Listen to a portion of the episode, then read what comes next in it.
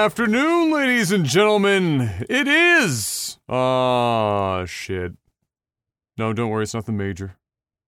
Just closed the audio out when I didn't mean to. It's okay. I'll leave that up there for later. It is Thursday, July the 16th.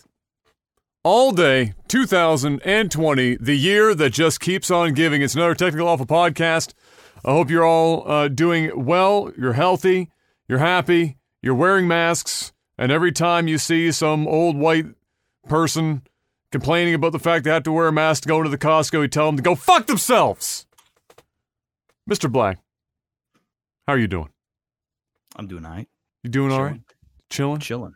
Chill- I'm still adjusting to the, the buzzed hair. If I'm going to be honest with you, I'm still Oh, I I'm know, still It's, I know. it's an adjustment. I know. I'm kind of missing my hair, to be honest with you. Whoa! I'm Jesus today on the webcam. Oh, wait, the sun came out like 30 seconds before this podcast started. I had the webcam set up. It's okay. I'm gonna bask. I'm gonna bask in the light today. I'm just gonna take it all in. Do it up. It's not a Tech Alpha podcast. Got a great show lined up for you uh, today. Lot, all sorts of topics this week. We were no shortage of topics this week. Lots of news rolling through, uh, and uh, and so we can uh, we can uh, not have to worry about making things stretch like we've had to in the past few weeks. But before we get to that, I have to ask Mr. Black, how was your week? It's the same old same. same shit, different pile. Nothing. I have to because eventually, nothing. like the other week, like two weeks ago, it wasn't the same old same. So you have to, I have to ask. I have it's the ask. same. Yeah, no, nothing's same. happened. Yeah. It's the same. It's been about the same uh, here as as well. Nothing particularly exciting.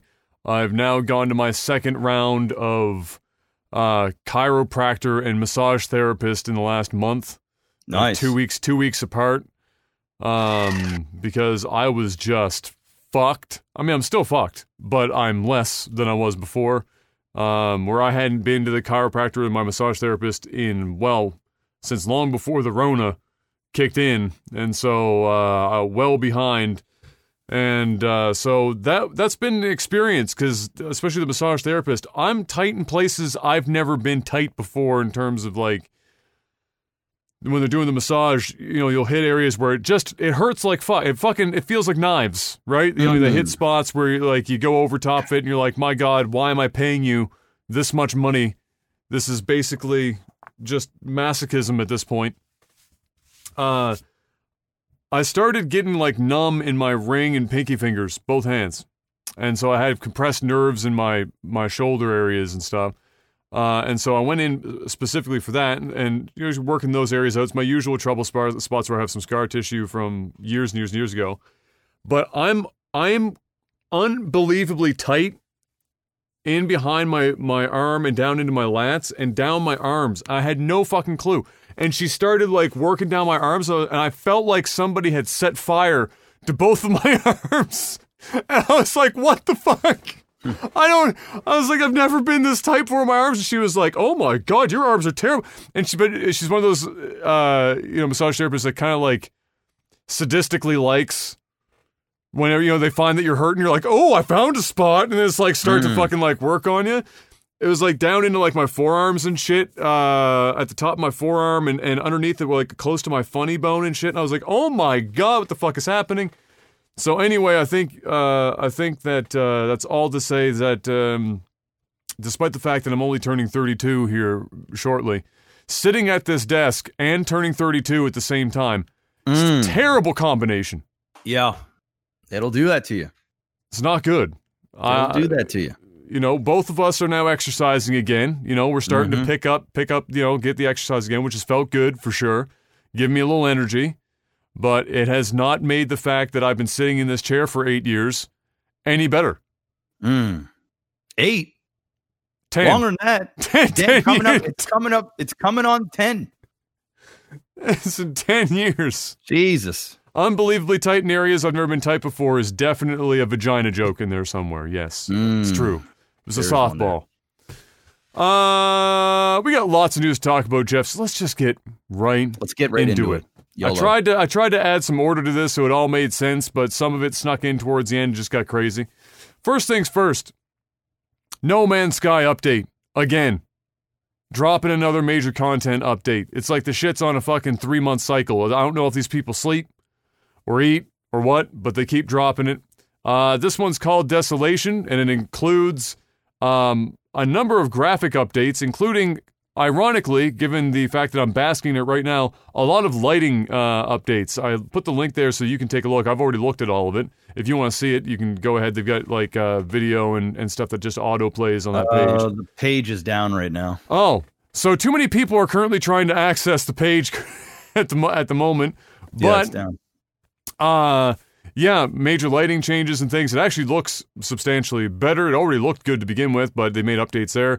But more specifically, they've added derelict freighters, which is like um, randomly generated or like procedurally generated freighters that you can find distress beacons for, where the alien, some of the the alien life that's kind of like the flood and Halo ish, uh, that's been in No Man's Sky uh, since the beginning.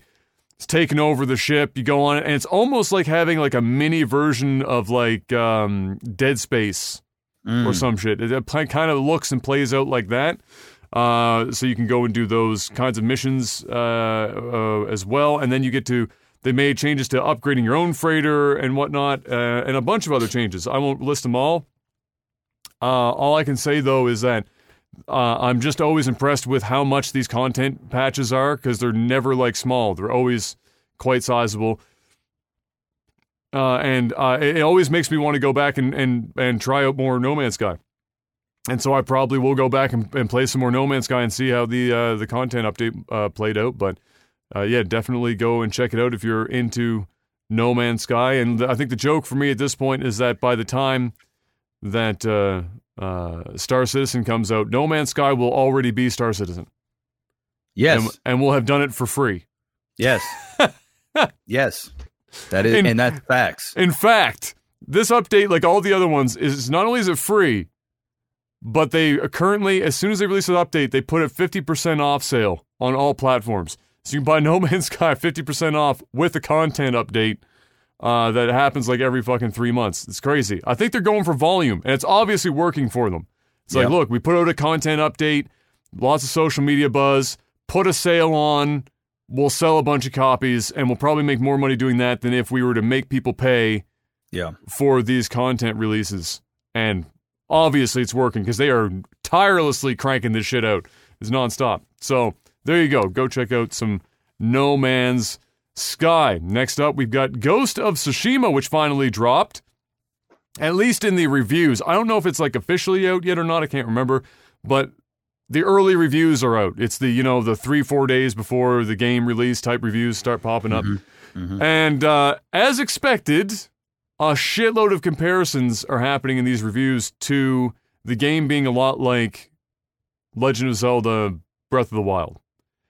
Um, which is exactly what happened with Horizon Zero Dawn when it happened. It's like reviewers have it in their mind that her, that that Breath of the Wild is like the one action adventure game that exists, and everything should be compared to Breath of the Wild. No. The answer is no. It's fucking weird, man. It's just it's just this big fandom. That's what it is, dude. And they It- use it-. They use it to actually like mark down the game. Like the, the two points of con of content uh, or con- uh, contest for this. Uh, first of all, I'll forgive me today. I haven't slept in about four days, so my my English is going to be fucking stroke tastic today. Just fair warning.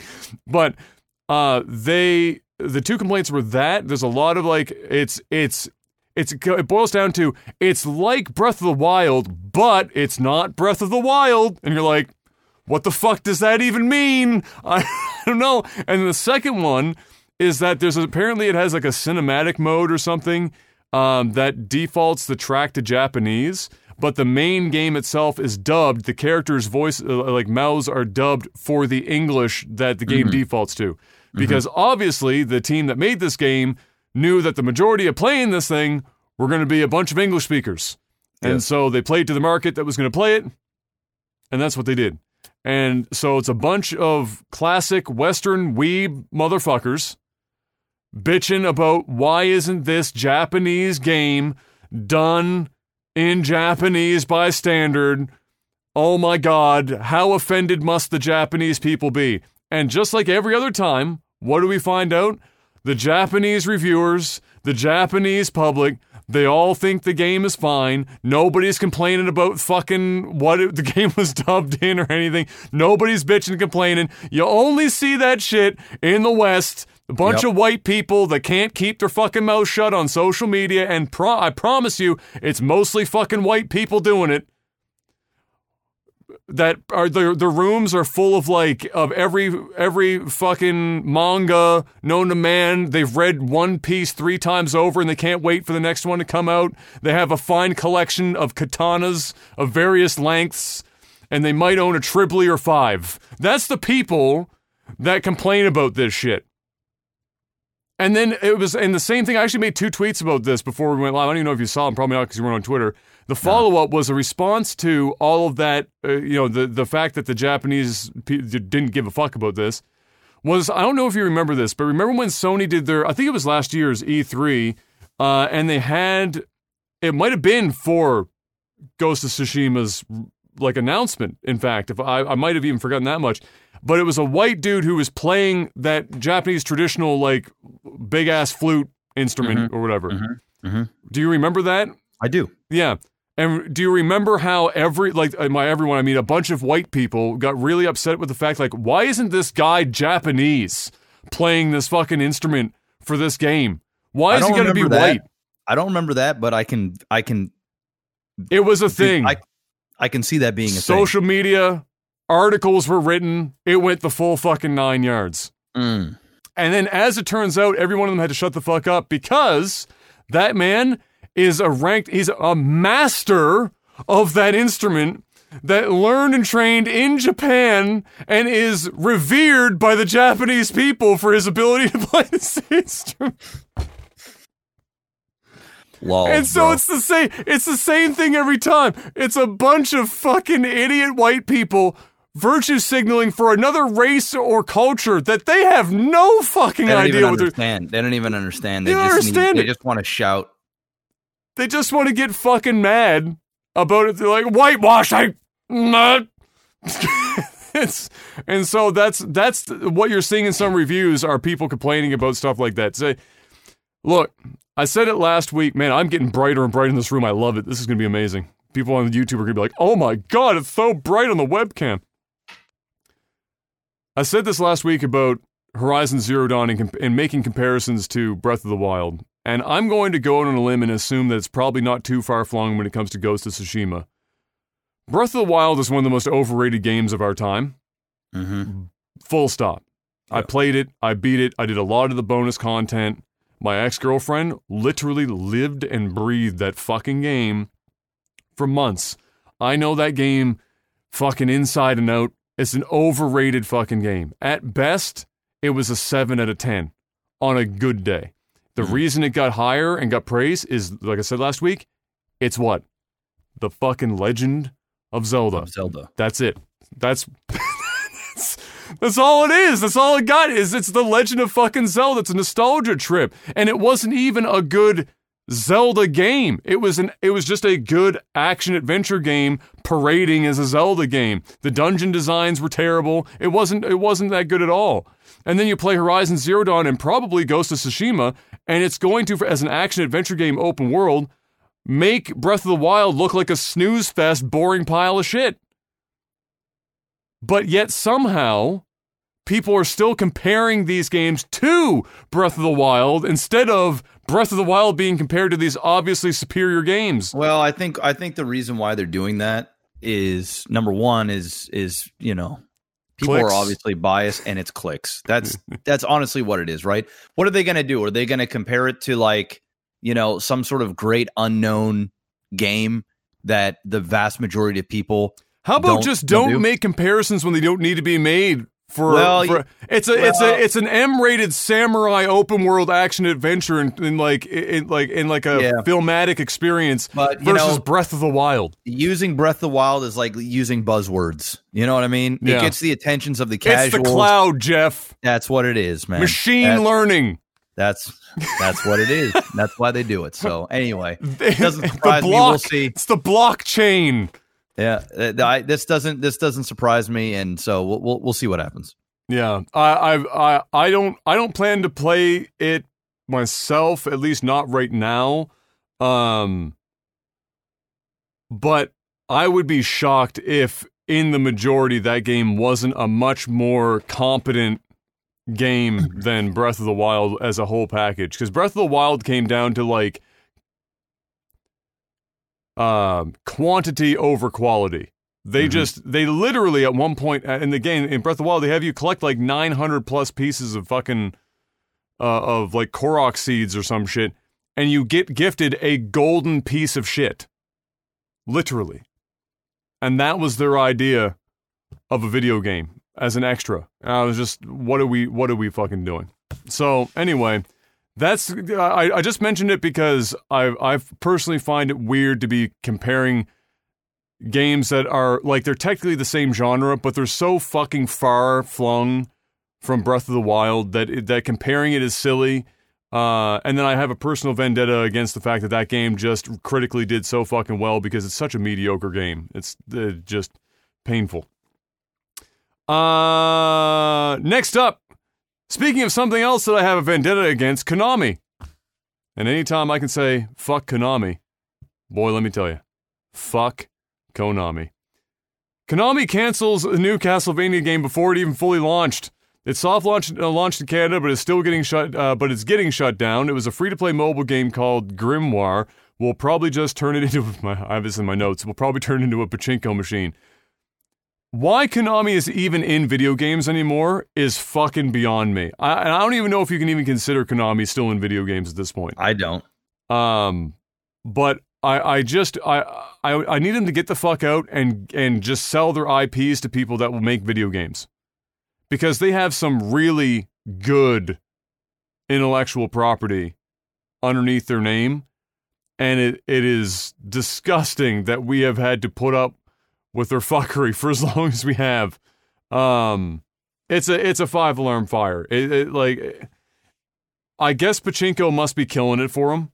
Like it must be. It must be just like a really like inexpensive but high payout business because fuck, that's all they do. It's literally It- all pachinko machines. That's it. Like we don't get Silent Hill anymore. We don't get um uh oh fuck. At this point we don't point, get anything out. we don't get anything. I can't even remember Konami's games anymore because it's been so long since they put a fucking video game out. Obviously, Castlevania is one of those uh, those franchises as well. So anyway, just thought I'd throw that in there because any opportunity that I can I can say fuck Konami, fuck Konami. Uh, next up, Twitch misses the mark with its Black Lives Matter video and had to pull it off the internet. Did you see that video before it got pulled down? I, I commented on it, and Oh, it did you? Bajillion, it got a bajillion retweets and likes. No way, I didn't Uh, see it. How the fuck did I not see your tweet? That's why Oh, Twitter bro, is I did- failing I me. did like I did like three. I did like three tweets. At least I don't think was- I saw it. Yeah. Maybe I didn't. I'm just not remembering. So what? What was your? So just reiterate because I obviously forget. So what did you say about it? Uh, so t- uh, for those that uh, for those that didn't see it, Twitch basically put out a Black Lives Matter video, um, and and and more so about it was heavily geared towards Black content creators and Black Lives Matter. Like at the end, at the end of it, it said something like you know Black content creators matter or Black con- uh, support Black creators, something around those lines.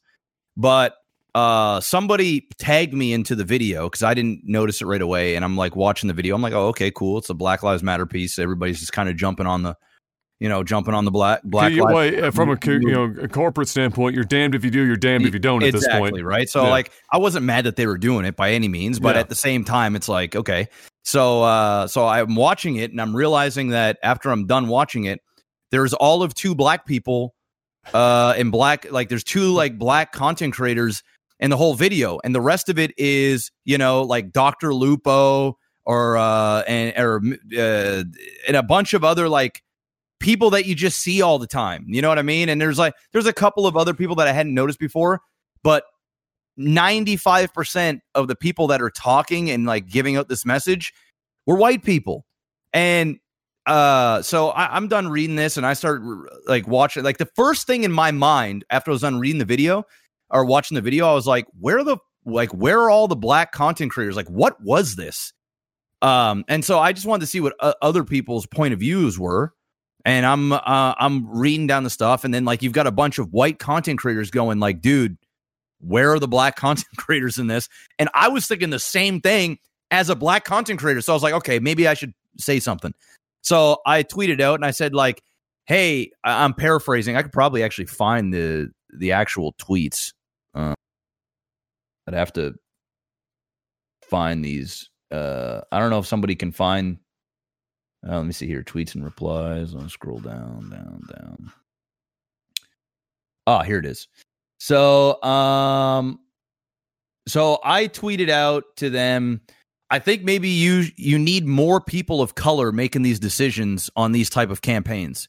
I appreciate all the streamers and thank them, uh, but you really need to spotlight more uh, creators of color on such a campaign. I rarely see black creators spotlighted. And then I uh, went down and I said, uh, "This is like running a campaign for female streamers and only having two of them in the actual video, and the rest are males. We love the message, just not the best way to implement it." it comes off feeling forced uh, and uh, and you're doing uh, and what you're doing doesn't feel authentic at all when you do it this way um, i also said as a black content creator i find it kind of weird and borderline offensive to see black creators only getting a push during black history month.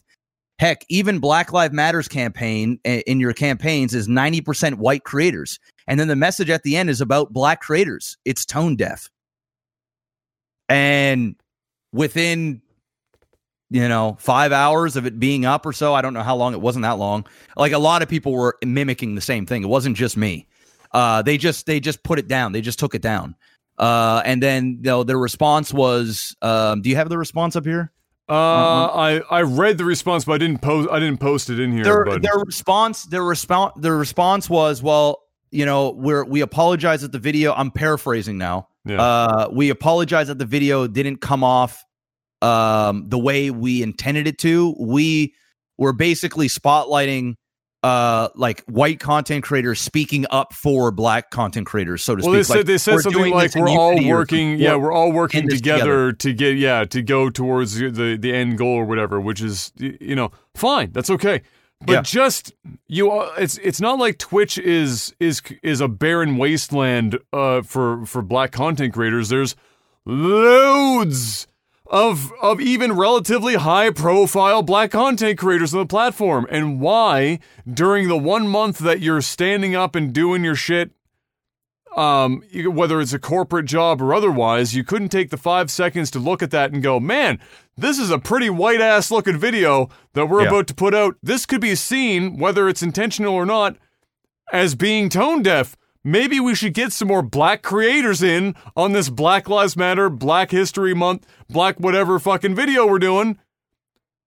Yeah, I mean, it's it, it, it. That's literally was my point. Like, I'm not hating on Twitch for coming out and speaking out for a great cause. No, I- and I'm- nobody I'm was not- hating on and the on the content creators in the video. it Hell was, no. It was just You know, like shout outs, shout outs to those guys. They want to do their part and they want to help. yeah. But my point was, is if Twitch actually had somebody that was black, I guarantee you, I, I can guarantee you, and I don't even know this, but I'm just guaranteeing it. The person in charge of making these calls were not was not black because if that person was black, they would have been like, bro, where are the black content creators? They would have been like, dude, I like, I, you know, you, do you know what I'm, you know what I mean? And then I also put another thing in there. Uh, I also said, uh, um, fuck. I also said something in the lines of like, like Twitch. If you really want to help Black, uh, I'm paraphrasing again, but uh, if, if you if you really want to to help out Black content creators, reach out to us, talk to us, find out where we're struggling and the things that we could we need help on or or or the how we would like to be represented. But instead, you're just a bunch of no, no offense, but it seems like a bunch of white people are ultimately making the call on how to represent black content creators.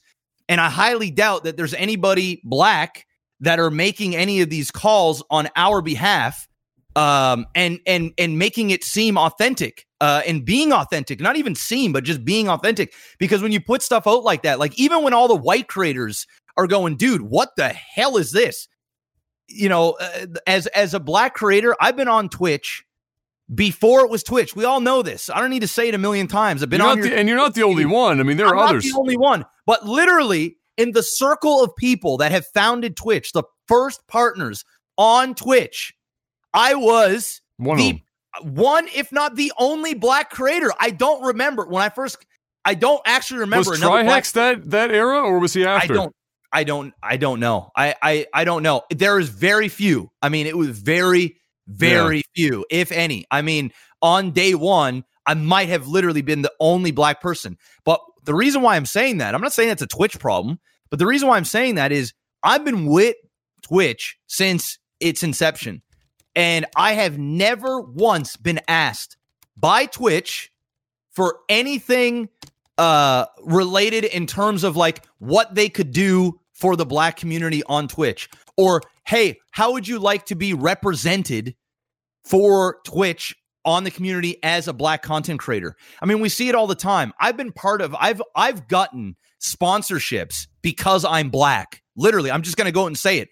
I've i've gotten sponsorships where literally people have told me we need like we like you. You're you're consistent you got good numbers and you fit the mold. We need more representation within our company to show diversification so that we can hit different demographics you know if you have somebody uh, of of any color being represented and being sponsored by a product then you speak to those that community right it's like it's like the lgbtq community uh, if i'm getting that right uh, with It depends on who you're, it depends on who you talk to. It's But it's longer or same thing. shorter, but yeah.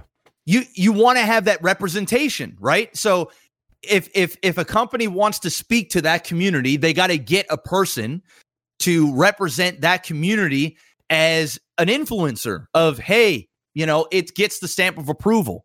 And I have I've I've worked with Twitch a couple of times in the past and it was all because I won't say the person's name, but it was all because I was really close with a Twitch employee that treated me very well and got me in with the in crowd. The moment he was gone, I've never had anything to do with Twitch ever. They have never asked me to do fuck all since he's been gone. I haven't had any like inside deals. Uh, I haven't been sent out to anything, nothing like that. This guy went to bat for me and other people and got them in. But now it's just it's about like the same 10 people that just get the same sh- uh, treatment all the time. That's just the way it is.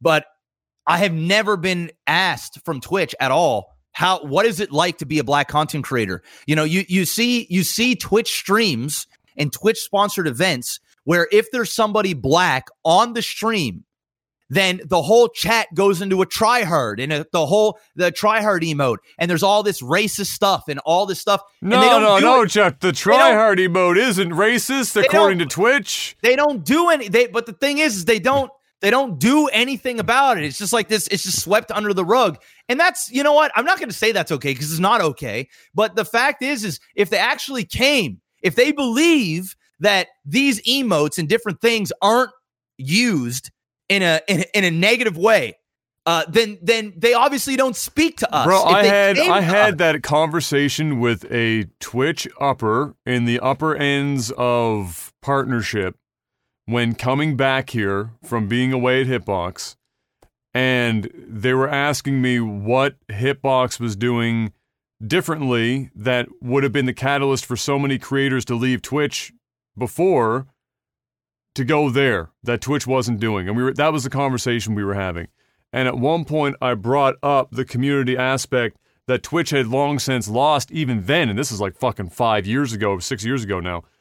And um brought that it brought those things to his attention, including Mo- specifically, at the time, that time was around the time the TriHard emote was being co-opted as a racist emote for you know, uh, like you know, a monkey shows up on on uh, in a game or on screen or whatever, and all of a sudden it's TriHard fucking getting spammed in chat and shit by like the thousands on some channels.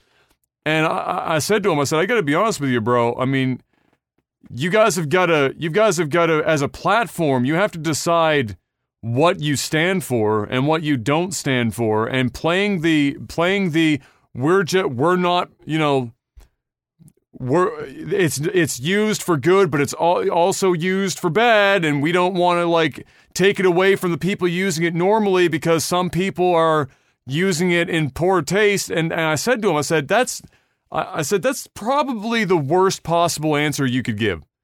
Because all it means to me, or sounds like to me, is corporate bullshit where Twitch where Twitch is not interested in taking a stance in any direction because they're afraid it's going to affect their bottom line. Whether it's racism or something else, it is all bottom line. And from that was five, six years ago. We're Yeah. seeing the fruits of that fucking labor now with a lot on, of the bro. stuff that's, uh, that's happening, Yeah. and it's gotten worse. Yeah. So furthering furthering that, uh, earlier in that week or whatever, they had re- they had put out or before or after the Black Lives Matter. I can't remember which which direction it was. I have earlier here in the notes. They had put out an LGBTQ uh, two plus a uh, again. I can't. The list is is long, but I think that's about it. Video that also missed the mark when they said, and again, how this went. This it tells you that this video going live on the corporate account on Twitter shows you that pretty much everyone making these decisions has no clue. They are they are in their own little fucking universe. Whoever's pressed the OK button for this to go out the door. Because either there are people internal to the company not saying anything about this shit because they're afraid to get smacked down for standing up, or the people at the top are just ignoring it and saying don't worry about it and pressing the go button anyway. Because they put this video out and they said in the video uh, that was for the G in LGBTQIA plus also stands for gamer, and I was like, "Fuck!" I, no, it doesn't. I was like, "Oh, "No, No, it doesn't. no, what fucking, what fucking like straight white male marketing intern." That just got out of first year like marketing in, in university gave you that fucking pitch and why did you take it and that went live on the corporate account Yeah. Yeah, this is this this is exactly what I'm talking about. It's like you just need representation and you just need to like talk to us, talk to d- the different communities within Twitch and get their input and get their honest input. We'd love to give it to them. Um you know, and I'm not I don't want to make this a bashing on uh on Twitch. I, I really don't. I don't want to get into it because the reality is, man, when it comes down to this stuff, it's just tone deaf. It comes off on unauthentic.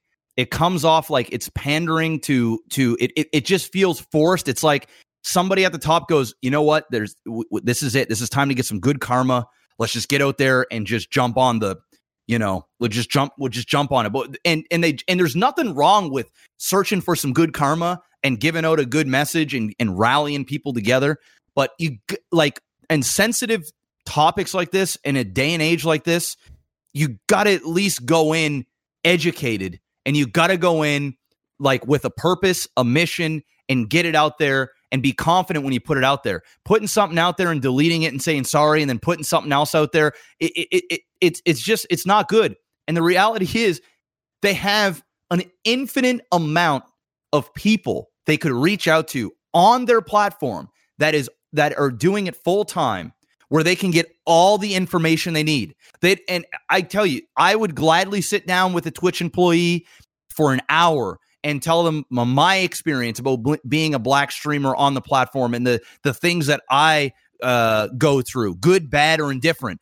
I have no problem sharing. I need to pay me nothing. I need to be an employee. And then you, you and then you go to other black creators, and I guarantee you, you're going to get the exact same things uh with with within a you know uh, within a radius you're going to get uh, relatively the same uh message and then you take all the information collectively and then you build something and then you put it out because it just why Jeff, Jeff, why am I having you some like you said some intern or whoever because it can't be anybody that has any uh, b- big experience with this type of stuff like this is somebody with ways. no, not just experience in marketing, but life experience. Exactly. So, like, if you have all of this to your disposal, why are not you not using it? And if you're going to represent an entire community on such a big campaign, and you really want to, you know, hit it home, talk to the people, find out what we're going through. Don't look at it like this from the outside and go, "Yeah, you know, black people are really mm-hmm. struggling." Let's put in some clips of Black Lives Matter chants and we'll, we'll, you know, oh, I think we still got a whole bunch of these other streamers we work on on the regular on retainer. Let's just get them to like, no, you know, no, no, Jeff. Listen, listen, listen, listen. You're overthinking it, Jeff. Look, this is all we need to do. All right. Whenever there's a social issue of any kind, all we gotta do is put Dr. Lupo at the front of the fucking video, and the rest doesn't matter. We just stick Dr. Lupo, who is like becoming Twitch's like that was easy button, where every time there's a video to go out, and this is not to say anything about Dr. Lupo because No, he's Dr. great. Lupo is That's the reason great. why they want him. That's the he's reason why they do this, but it's gonna st- but it's gonna start making Dr. Lupo look like the bad dude because he's being fucking the, the face of every time Twitch is like, we need to look good in this community. Quick, somebody turn on the Dr. Lupo bat signal. Yeah. And they got like a fucking red phone in the head office, like they did in the like Commissioner Gordon. Like the phone, Yeah. he picks it up and it dials a special phone in Dr. Lupo's streaming office, and Dr. Lupo picks it up. He goes, "Oh my god, Dr. Lupo!" It's like Emmett, what's wrong? Ah, they're coming after me. I need your help. I said, "All right, well, I'm here for you. I'm in the middle of raising another six million dollars for St. Jude, but if we can take like 30 seconds of our time to cover your ass, yeah, let's do. Let's you know, let's do it." And so he does. But I mean, for fuck's sakes, just eh, Black Lives Matter. Put in some fucking black content creators. For God's sake. If you're Yeah, gonna virtue signal, at least do it properly. At least Like, do it properly. Fucking put And- some effort in. And not only that, like start if if you're if you're really about this, start showing it. Start promoting people of color. Start promoting these other uh, other communities. Uh, because if I, I challenge anybody at any time, whether whether you're listening to this podcast right now or you're listening to it at another time or a VOD, whether it's three down three days down the road, a week down the road, whenever, go to the front page of Twitch and see how many people of color you see on the front page of Twitch. I challenge you. And the o- the only time that you ever see these types of things is during Black History Month. And you know what? Like, okay, I love the fact that you, that you're you're you're celebrating Black History Month and and stuff, but why does it have to be one month? Why can't it be all year round? It doesn't mean we need to be in the face all the time, but put us in the conversation. Have us represented all the time in some way, shape, or form for all communities, not just black.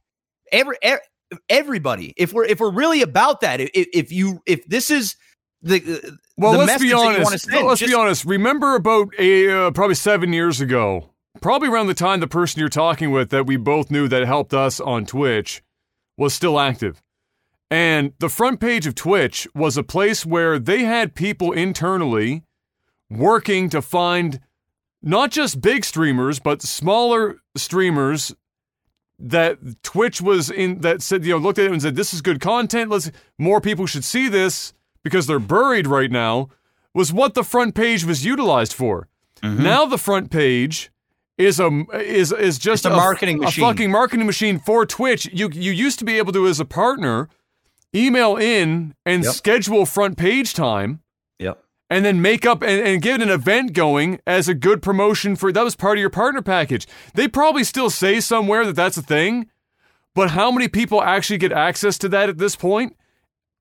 I, I mean, I don't on the front page. I'm not seeing people fucking. I'm, I'm seeing Front the same five people. Yeah, front page. It, it's either a lot of the same people, or maybe it's it's randomized. I have no idea how they do it, but I can tell you a lot of it is used for promotional stuff. You know, if you if if you know sponsors will buy out uh specific time slots to get promoted on front page and line you up uh with with a deal it's part of it and that's part that's part of their pitch to you as well i've done deals like that i've Yeah. I've been I've been sponsored in the past where part of the deal was like, okay, we can only pay you this much, but we also are going to be able to get you an hour on the front page. You go to an hour on the front page, you're going to get like a hundred thousand unique new viewers, which if you're doing your job correctly, you can convert those into followers, subs, support in any way, shape, or form. So it is a good way to get promotion. I know that's how it's used a lot.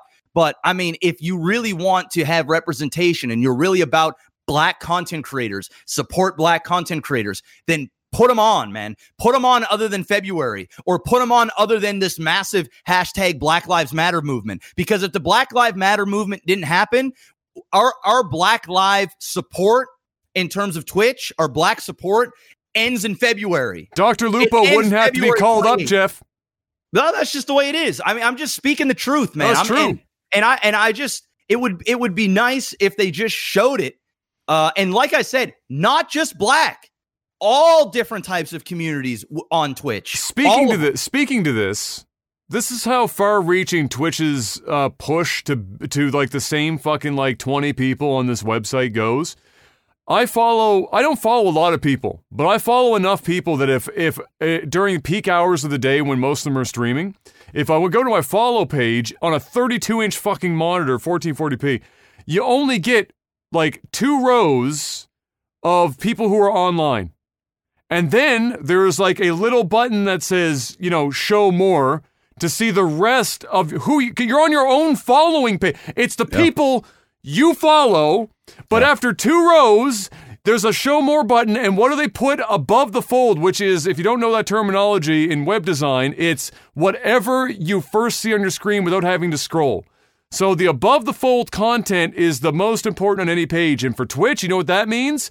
The top two rows of your following, regardless of how many people are streaming, usually ordered by number of fucking concurrent viewers, yep. followed immediately by here's some people we think you'd like. Dr. fucking Lupo, Do- uh, Dr. Disrespect, Tim yeah. the Tat Man, uh, fucking ammunition. Just it's like the same fucking twenty. It's not any. They're not the streamers' problem. This is just Twitch, no.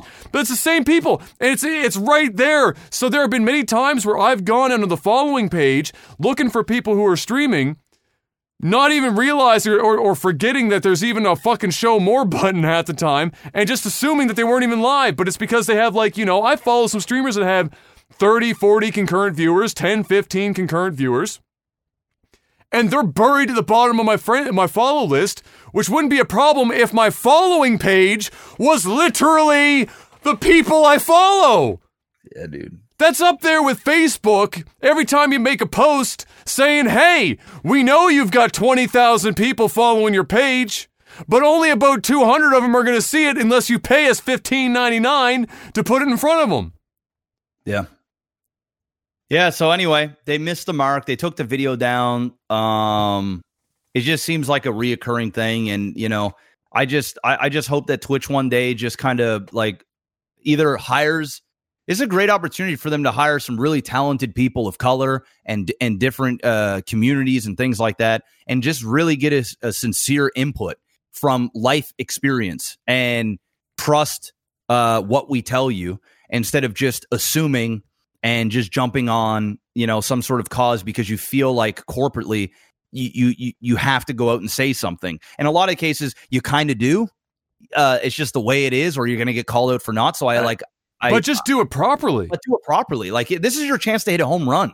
Like this is your chance. And there's a lot of bad karma that's been going around. This is your chance to like start gathering up some some easy karma points. It's a fucking it's, softball, it's, bro. It really is a softball, and you, you just missing over and over and over again. It's not hard to reach out, dude. I can't I can't imagine how many people of color or from LGBTQ community or um, you know, uh, really any any color how many streamers there are, whether it's full time, part time, uh, casual, whatever, dude. It's infinite. It really is. Just make a reach out, man. Send out one of those like little emails, uh, uh little forms, and and get our opinion. You know, start taking inventory on the type of people that you have on your platform. You know what Twitch and, fucking needs, bro? Learn from that. You, you really will. You know what Twitch fucking needs? They need a fucking scouting team. Right? They mm. need to treat this shit at this point like it's professional sports. Okay? They go to the college team, they sit in the bleachers, and their entire job is to scour the hordes of shitty basketball players to find the diamond in the rough for their team. Not the obvious picks always. You know, not the not the LeBron fucking James of college basketball. But like but like maybe a hockey analogy, like fucking Henrik Zetterberg. We need like a, a person that when they go to the draft, they're probably going to be like the fifth or tenth fucking pick, but we know that they're a good fucking player.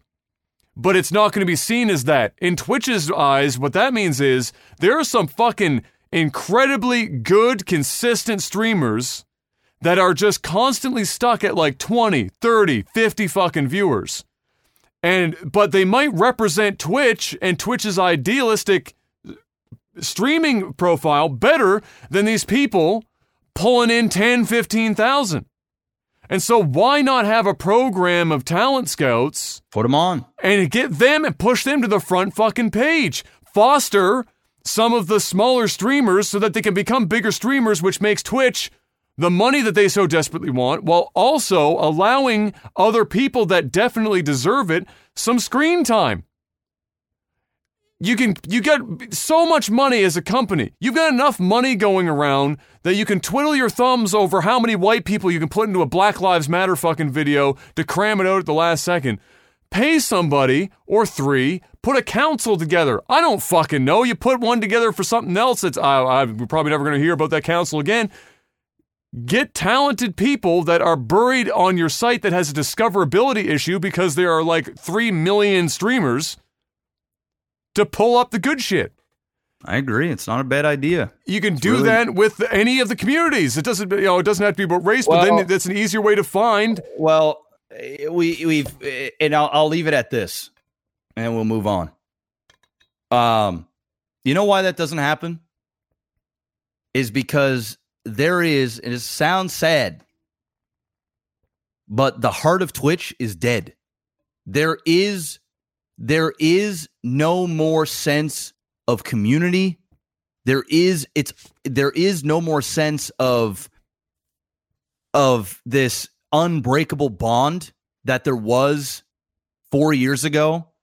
And I'm not just saying that as an old guard, but a lot of people have left Twitch employee wise because of a lot of things and the, a lot of changes the corporate the just the machine that it had become and the the community management side the the the the feeling like we were part of this and now we're a number and there's only a select certain people that are still part of that that train.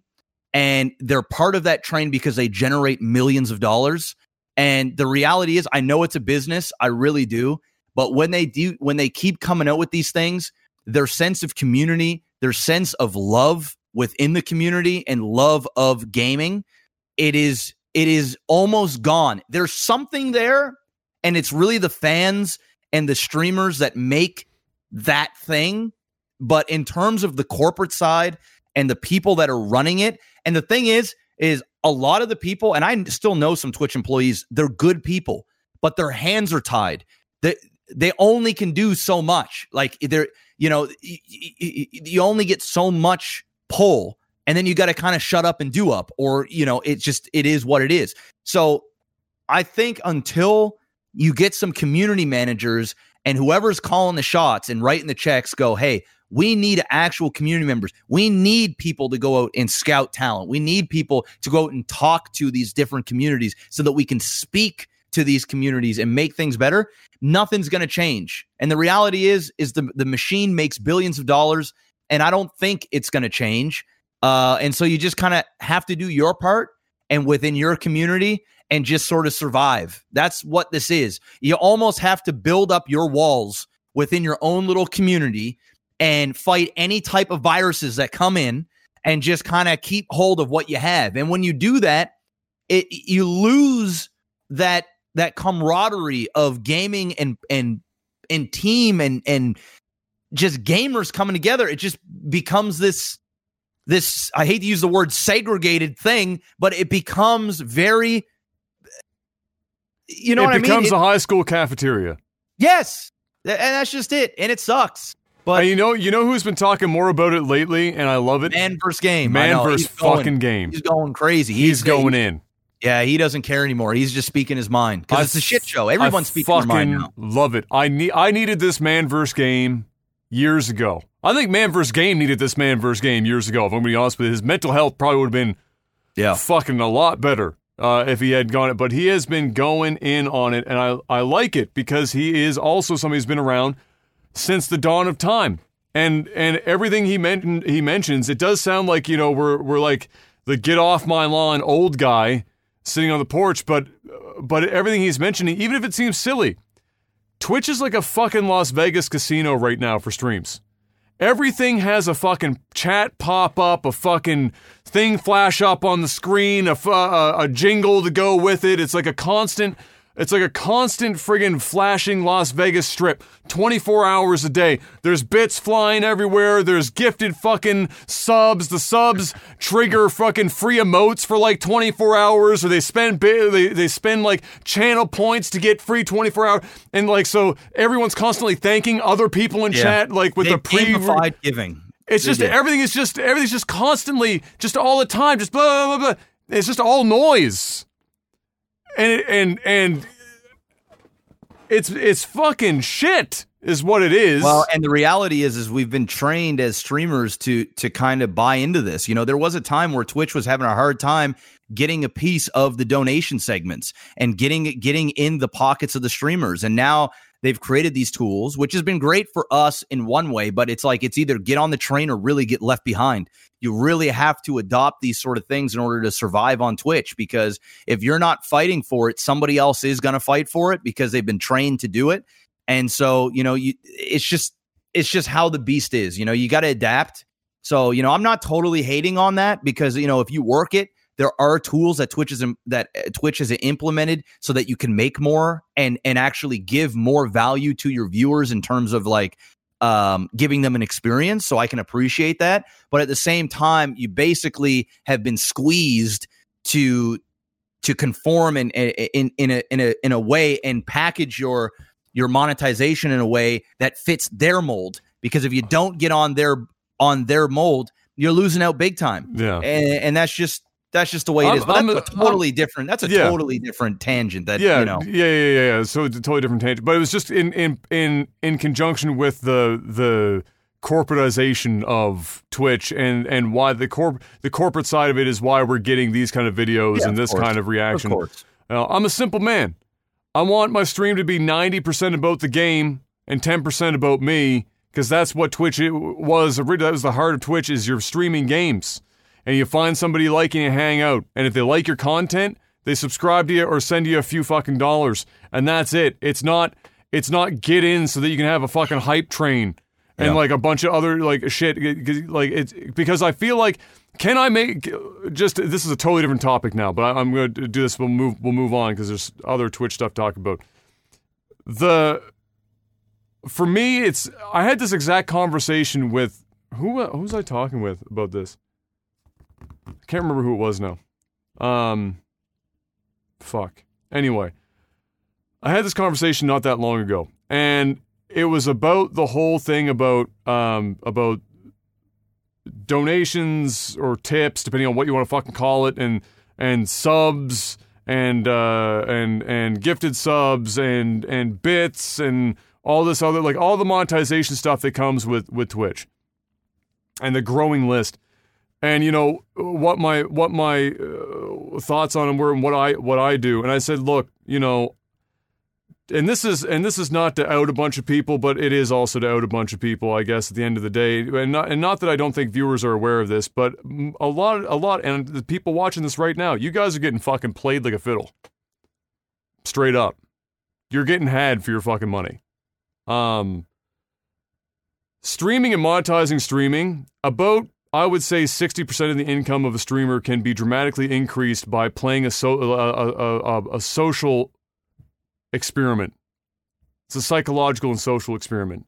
It's taking the concept of 15 seconds or 15 minutes of fame, reducing it even further than 15 seconds, and then uh, creating little microcosms of that exact fame and and and the the inflated sense of importance around certain aspects of a stream. And if you have like any abilities as a salesperson or or any abilities as somebody to read individuals or if you're good, some people are naturally good at manipulating other people. You can make a fucking killing on this site with like a hundred viewers. A fucking killing. I have actively, personally, tried to avoid gamifying the fuck out of every part, part of my stream for financial gain because I feel like it's fucking wrong. Because a lot of people will give you a lot of money that they don't fucking have because of the culture at Twitch. It's the polar opposite of YouTube, where everyone wants free shit on YouTube. Twitch people are literally socially engineered to fucking give money for anything. If a fucking three pixel little dick came up on stream for 0.2 seconds and they spent $5 to make it happen, they're like, ha ha ha, I did that. And that gets them going. You will get people spending countless dollars that they do not have for that exact thing. And so, can you milk the fuck out of them? Yes. The only time I will admit, and I told the person I was talking to that I've ever personally fucking done this, it might have even been Shady I was talking to, is when Jeff and I have done uh, charity streams.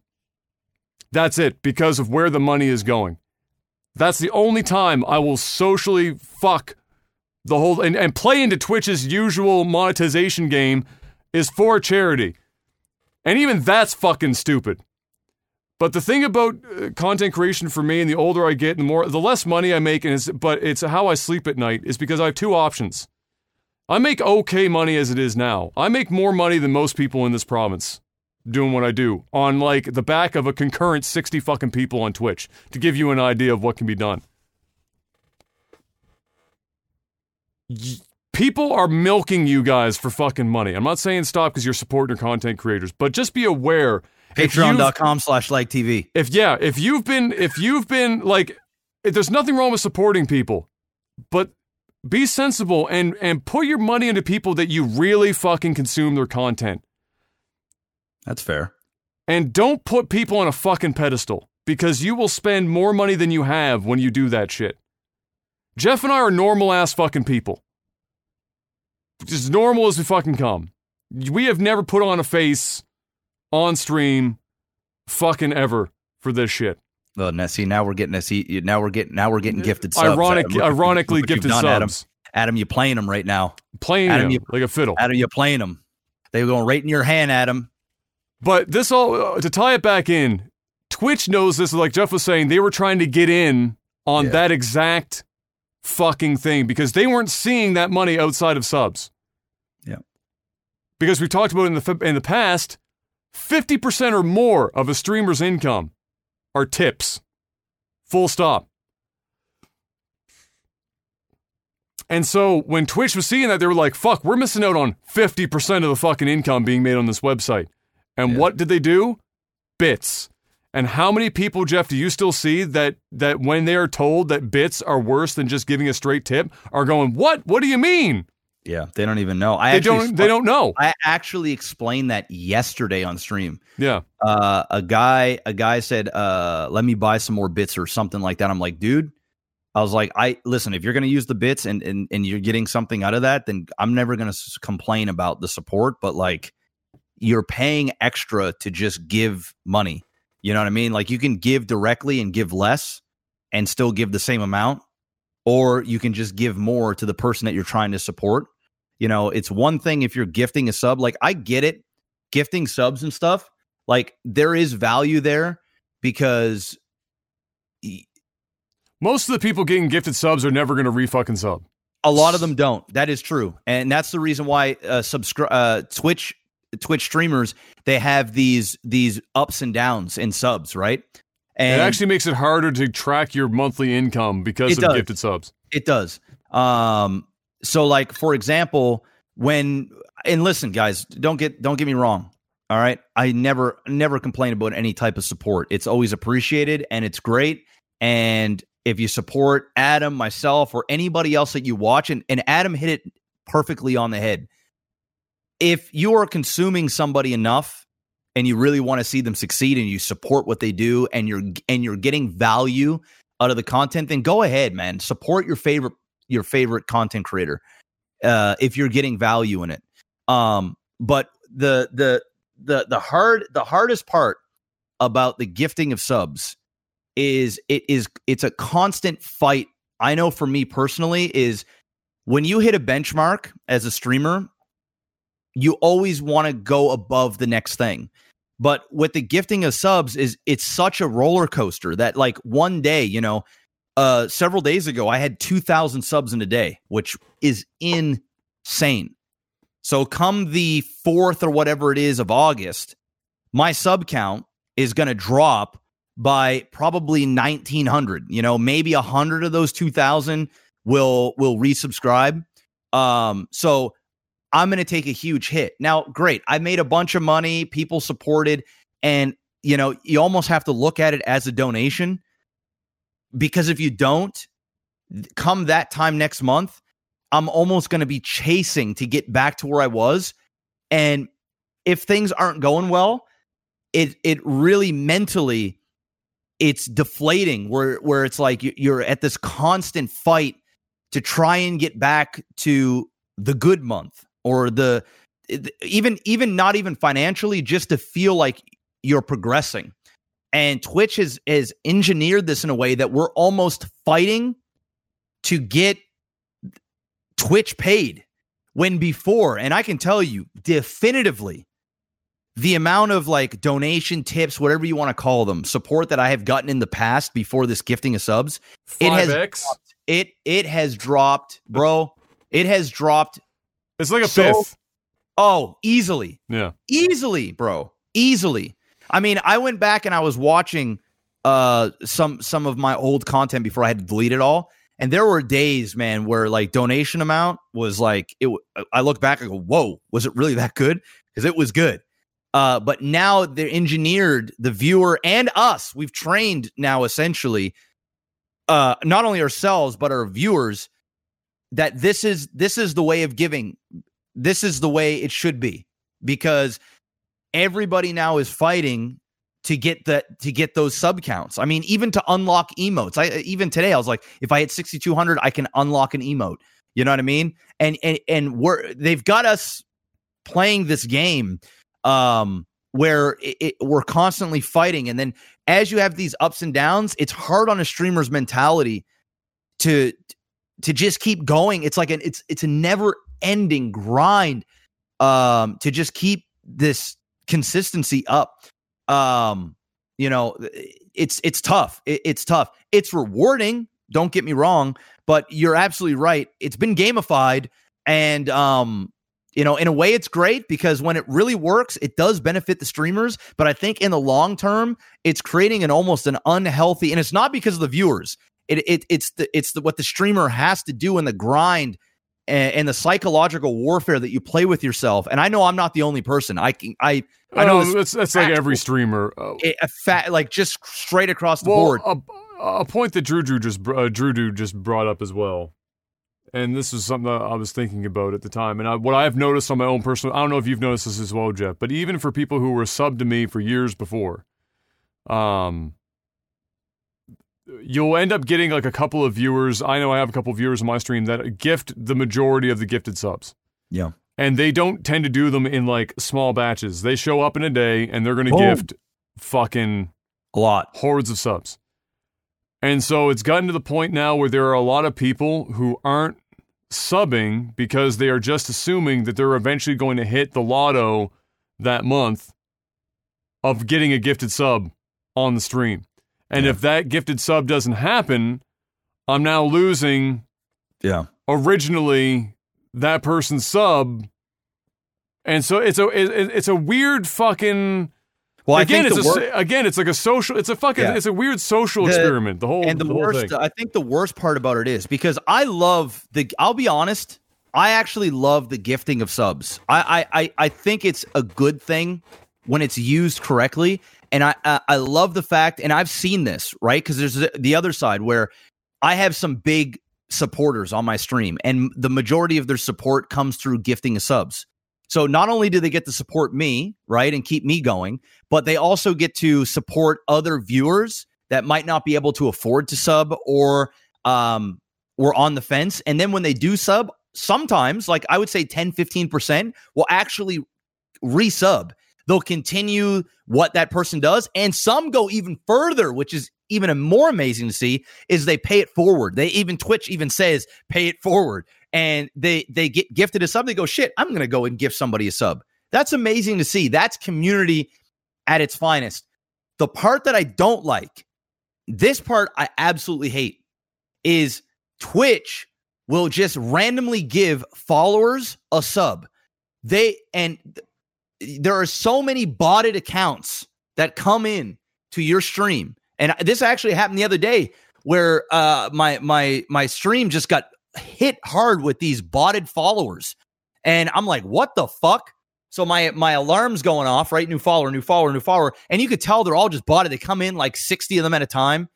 And then one of them will get a, a random gifted sub. And you're like, whoa, this isn't even a fucking person, dude. This is like a botted sub that is never going to resub ever again. How are we? St- how are we still getting bot accounts on Twitch at this point? I don't know. I how? I I don't know. I I hope that Twitch. I hope that Twitch. Um. I hope that Twitch implements a way that now they've got these these uh these channel points where you're in here the longest you have channel points.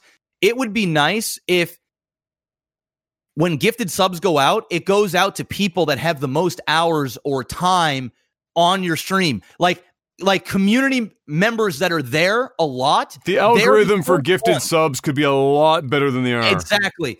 If if they change the algorithm a little bit, man, they it would help us out and it would help Twitch out because the people that are getting gifted a sub are actually part of the community and enjoy it and then they're more likely to pay it forward to resub and puts more money in my pocket, more money in Twitch's pocket and that's how it works. But because of the fact that the gifted subs are just randomly given out um a lot of the time you know, sure, a lot of them do go to people that are on the stream, but sometimes there are subs that just basically go to waste. And in return, it's like donating money to me and donating money to Twitch when it should be, yeah, you're supporting and basically, uh, you know, supporting myself or Adam, but then you're also giving a community member uh the the benefits of a sub, not watching any ads, channel emotes, being part of that sort of inner inner circle, you know, the the fellowship or what the war council, whatever it is that we call it.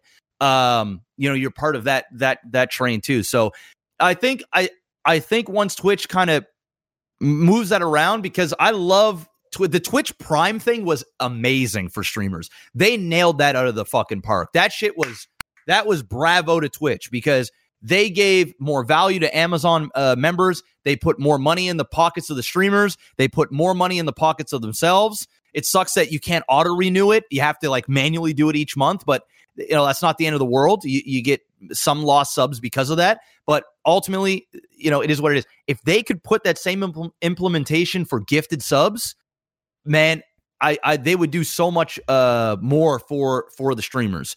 But don't get it twisted. I think the gifting of the subs is great.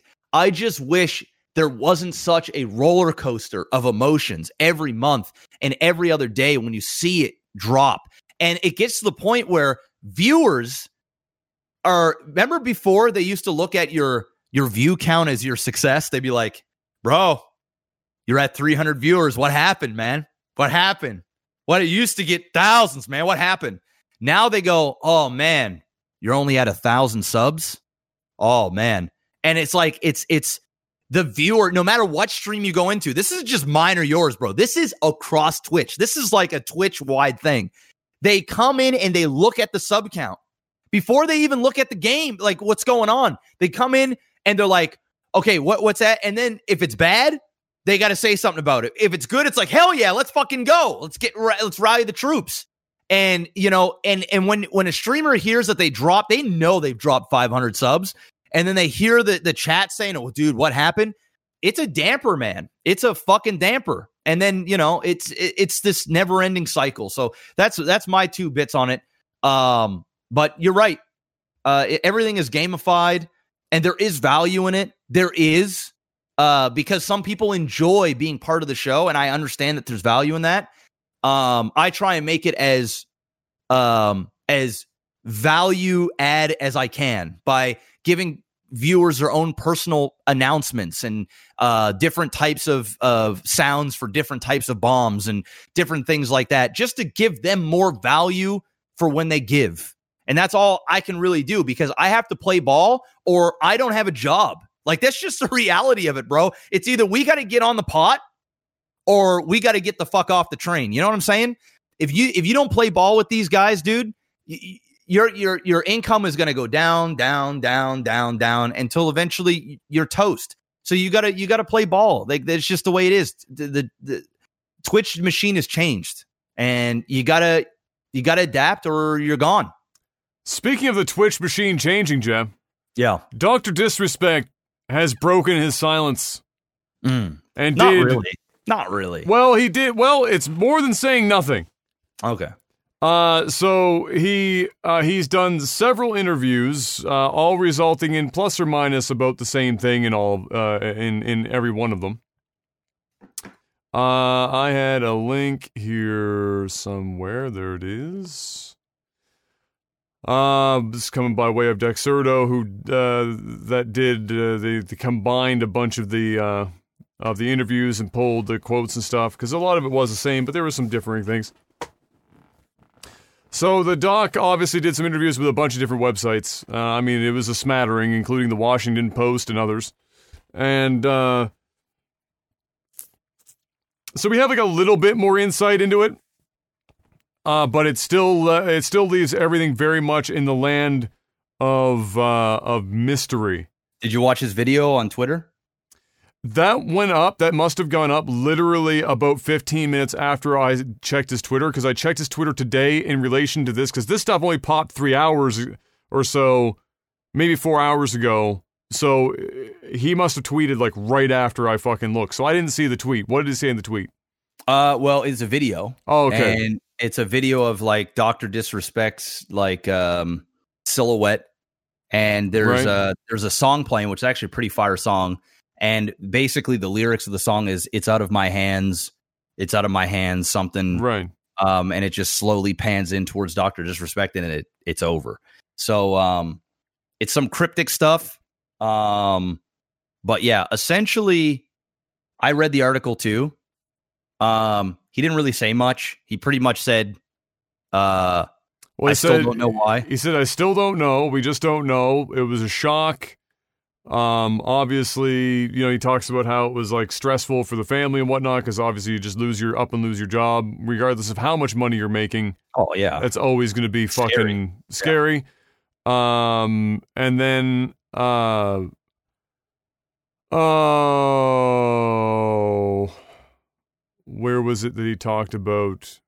Okay, so, uh, you know, Twitch has, has Twitch has still not said anything. All they've really said is, as is our process, we take appropriate action when we have evidence that a streamer has acted in violation of our community guidelines or terms of service. These apply to all streamers, regardless of status or prominence in the community, including Doc, who was just signed on with Twitch. The deal was like two months deep uh, when this happened. Um, they did uh, talk to him about the whole uh, theory about having his own streaming platform. He said it's crazy speculation, not worth commenting on. Um, but he did say he he did confirm that his time on Twitch is definitely done. That's oh, over. Yeah. Uh, but then he, and that he has a few options on the table. He said, obviously, for legal counsel, I have to be careful here, but I can say, however, that I will not be returning to Twitch. So, I mean, that's it. And then he said, let's just say all the cards are on the table. I'm more focused on just making sure whatever we do next, whether it's a platform move or not, that it's the right decision for the community and the Champions Club that follows me. And that makes sense to what I want, uh, and and that makes sense to what I want to continue to accomplish with this character in terms of taking things to the next level, and whether it's streaming or outside of streaming. So it's just being conscientious of that decision. Uh, and then the report confirmed in an email that Doc confirmed that he is considering streaming on his own website, championsclub.gg, and has other options like of course, YouTube and Facebook gaming as well. And he also noted, aside from that, that he is considering legal action. So, um, considering. I well, mean, uh, I so mean, obviously, for him to have been giving these interviews, he's had substantial legal counsel to be able to even go out and do this. Yeah. So, whatever the lawyers have at this point, they obviously feel like whatever the removal was was not particularly strongly founded, uh, especially if he's even mentioning, thinking about legal action. They must have some idea if he's Uh-huh. even formulating the idea of possibly seeking legal action against Twitch. So, um, I don't. I, it's not a lot more information that we didn't already have, but things like him saying, um, still saying that he doesn't know what's going on, doubling down on that, confirming that he is in fact done on Twitch, personally or otherwise, uh, mentioning that he may even stream on his own website would be f- fucking substantial. That's no small undertaking, but somebody the size of Doc could probably pull it off with uh, within reason, I would imagine. Um, and again, that he is considering legal action. Those are the the the major notes here. And then the only other thing I can think of is that he's talking about whether it's streaming or outside of streaming, because we know that he has like a cartoon coming about the character and things of that nature. So he's probably he may very well be considering fucking off from streaming altogether Yeah. and just running this character outside of the streaming world and just running the business from that angle and just getting the dollars out of it that he can and just being done. Because we all know he could retire any day he wants at this point. Doesn't really matter. But I don't think he strikes me as a guy who wants to retire that early. I think he still wants he's he still wants to work. So um Unless he's been blowing all of his money. I mean, we ha- I have no idea. yeah, we have know. no idea. He could be blowing his money, but could be blowing all of his money and he might need the job but i mean you know he's likely made enough that you know if he if if i wouldn't really say retirement in terms of like never work again but he's probably in a position where he can do what he wants Yeah. and his family's taken care of it's more than likely. I think ultimately what's going to happen is doc knows why he's been banned without a doubt. Whether twitch told him or not the guy fucking knows. He knows what's going on. And there's a very very high probability that you know there's nda signed there's a big legal thing going on right now um and he would never tell you even if.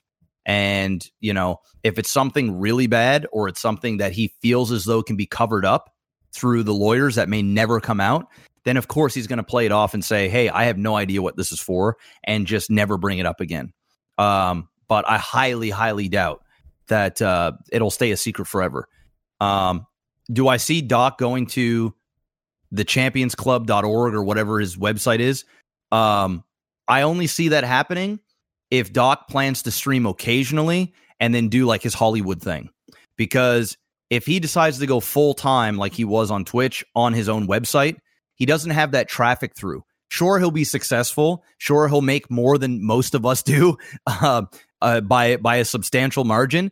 But his growth will be stunted. It will it'll it'll essentially he'll be in that that that tub we we've always talked about where it's the same viewers circling that tub and more and more hype and action will go on on YouTube and Twitch and Facebook and people will just be more drawn over to those places until eventually he will slow down and and ultimately be forgotten uh to a degree um to the point where he's no longer thriving he's surviving or just maintaining uh, which he might be okay with depending on where in his career he wants to go.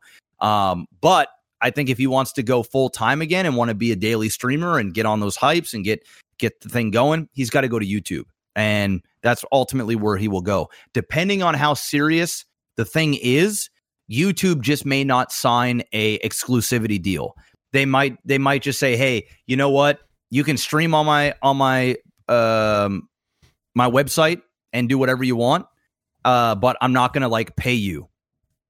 You know what I mean? Like we're not gonna we're not gonna sign a two three year deal for 20 30 million dollars. You can just stream on it like everybody else because there's tons of people on YouTube that have controversies around them that are like known fucking you know uh, you name it under the sun and YouTube isn't about to shadow ban him, uh, you know, or just completely, you know, cancel him like Twitch did, uh, they'll still allow him to stream on the platform. He just won't. He won't get like a Ninja deal or a, you know, whoever deal. That's that's my two cents. But yeah, who knows? Yeah, it's um, I. The fact that he's even doing these interviews. So, if there was a gag order, let's say on Twitch, and it was a federal crime, and that's why it's a gag order and why Twitch hasn't said anything to him, I have to assume that Doc's own legal counsel would have sussed that out and he wouldn't have even given these interviews. Yeah. So I think that I think that the fact that these have happened plays more to the theories that we were talking about last time where we were discussing that it was probably a business deal that he was working on the side that Twitch uh, found out about, wasn't a big fan of, and found any reason they could within their TOS to just get rid of him. And then not say anything because if they don't say anything, then it's whatever. And eventually, like everything else on the internet, the internet forgets and it just goes into fucking obscurity as he goes to some other platform and, and it's it's off their hands. Yeah. Um what that deal is, fuck if I know. I'm I'm I'm certain, I mean, if it goes to court, shit's going to be public, we're going to know about it. If it goes to court but they settle, we're not going to know very much about it because it's going to be it's going to be settled outside and there will be an NDA sign that says, "Hey, we settled, we paid you your money. You got to shut up now." Um, but whatever it is, uh, it's going to continue to have the internet fucking scratching their head over the shit because it's it, it, It's it wild, bro. It's Yeah, wild. It's wild. It's fucking wild. Uh, next up, and of course we'll talk about more of that whenever we find out more about that incredibly crazy situation. Tencent postures uh, to buy up the company that makes Warframe. Warframe, very, very, very popular game uh, with an ex- extremely dedicated community. Uh, one of the most well handled ongoing games in the industry in Warframe. And that company also has hands on um, the dev that's working on the Lord of the Rings MMO with Amazon. Tencent has been continuing to look for ways to break their way into the Western market. They really uh, have a big um, love for online related stuff, mobile and online related gaming. Uh, this company fits that bill pretty much exactly to a T, and it's something with, well within their wheelhouse of being able to just come in and give them a big cash offer and just buy them right the fuck out. Mhm. And I think that's exactly what we're seeing. So it's uh, it was originally rumored that Sony was considering doing it, uh, but that's no longer happening. Basically, the company is uh, has entered into an agreement in in such a way that the deal is not the deal is not done. But if there is a deal to be done in terms of se- uh, selling the company within probably the next quarter, it will be to Tencent. Um, and yeah, it just continues to be all all about Tencent. Um, and I, I was going to talk about that as well. So, um, uh, Zevin just mentioned this. I also am not a big fan of Tencent's reach at this point. It's not that I'm sitting here boycotting everything that Tencent has their hands in, because I'd almost be no games left for me to fucking play if I did that.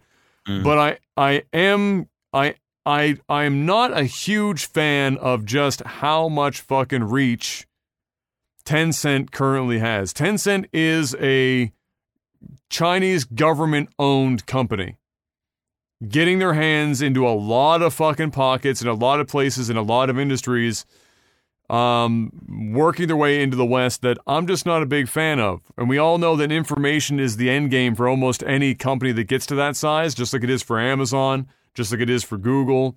Products seem like the surface thing, but their money is made in information. And uh there is something to be said about about having a certain level of of comfort, and I use the word comfort loosely, in your informa- information being given and used by somebody like Google on your own home soil versus the Yeah. Chinese government using it for whatever fucking purposes they would have. And it seems like an innocuous thing. You know, you think about what information and what kind of data they're pulling from people playing games. you would be fucking surprised how much information you can get from almost anything you would find to be completely frivolous. Uh, I mean, Am- Amazon will figure out you're pregnant before you are just based on your fucking browsing history. For Christ's sake, I mean, it is nuts. So, not a big fan of it personally. Uh, and uh, but I'm this is not exactly going to end anytime soon. Tencent, because they're a Chinese government-run company, pretty much has unlimited funds. They don't they don't have like a, a like a, a stop to their money. I mean, their money basically just goes on and on and on. And so uh, we're not going to see this stop anytime soon. Uh, and uh, it's just something to maybe keep an eye on because depending on what games you play and if they're partially or wholly owned by Tencent, just understand where your information is going. You might be comfortable with Google or fucking Facebook having your shit, but you might not want the Chinese government taking all your shit. Just like you shouldn't have TikTok on your phone. For God's sake, get that fucking program off your phone. That shit is wild. Um, I mean, the same sense, same thing here. It's why I don't have Valorant on my computer.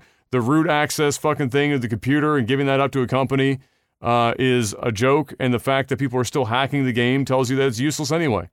Uh, and with Riot being uh, being basically an an under uh, an underpinning of Tencent at this point, you're pretty much just handing it over. So uh, just be perhaps mindful of that stuff. But yeah, looking to buy up uh, Warframes company, and we'll see what happens if that does come along. Because so far, Tencent's MO has been buy up a company and then let them do whatever the fuck.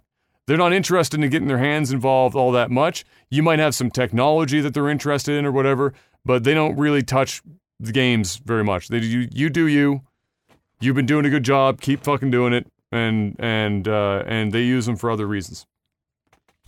Uh, past that, it's time for some trailers, Jeff. We got a we got a fucking few things to watch. You ready a little for a little watch party? All right, let's do it. All right, you guys are gonna see the starting screen on stream momentarily. I'm just gonna get this all queued up here. and so, whoop. And so, first up, we've got uh, Far Cry 6. So, Far Cry 6 was announced uh, with Giancarlo Esposito as the cover bad guy. Uh, if you don't know who that is, it's El Pollo Loco from Breaking Bad. Uh, that's the wrong page. There we go. And so, uh, yeah, he, he hinted he was working on a big project. And uh, people were like, hey, he's pretty much already a Far Cry villain. And as it turns out, he is. And so here we go. You ready to play? Yep. All right. Three, two, one, go.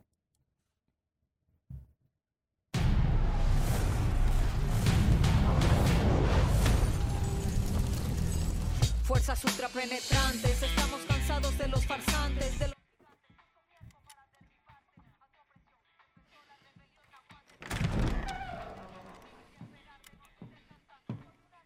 Doing some work on an old Chevy car model. Perfect, but useless. I have something for you, Diego. Give me your hands. Papa, Now, the grenade is simple. It has four basic parts the shell, which contains the explosive, the fuse, the handle, and of course, the pin. This is a dad handing his son a grenade and has just pulled the fucking pin on it. Breathe. The pin simply holds the handle in place. It is only when you let go that this grenade goes boom.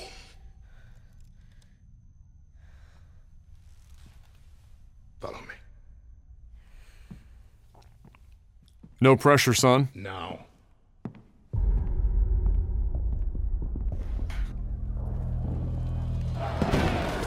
I am El Presidente, which means that someday you will be El Presidente.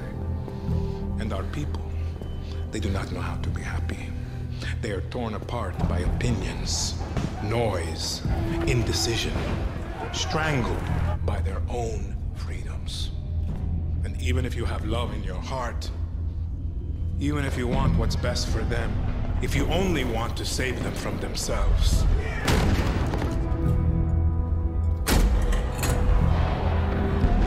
They will hate you, Diego. Everything you say, do, believe will be wrong.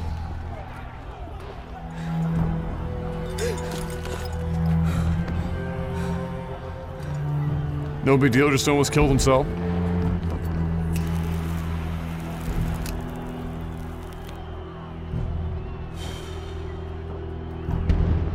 They will answer you with screams. Call you evil. A monster. And give you this. So you tell me, are you evil? Oh, time to uh, have the kid throw a live grenade into a crowd of people.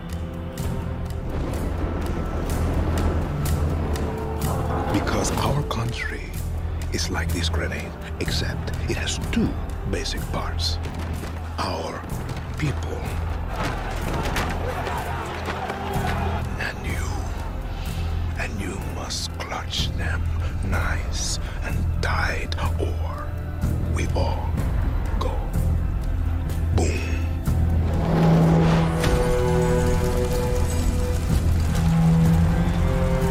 Yeah, hey, it's that model car, but on fire. You love to see male bonding time, Jeff. Prove it.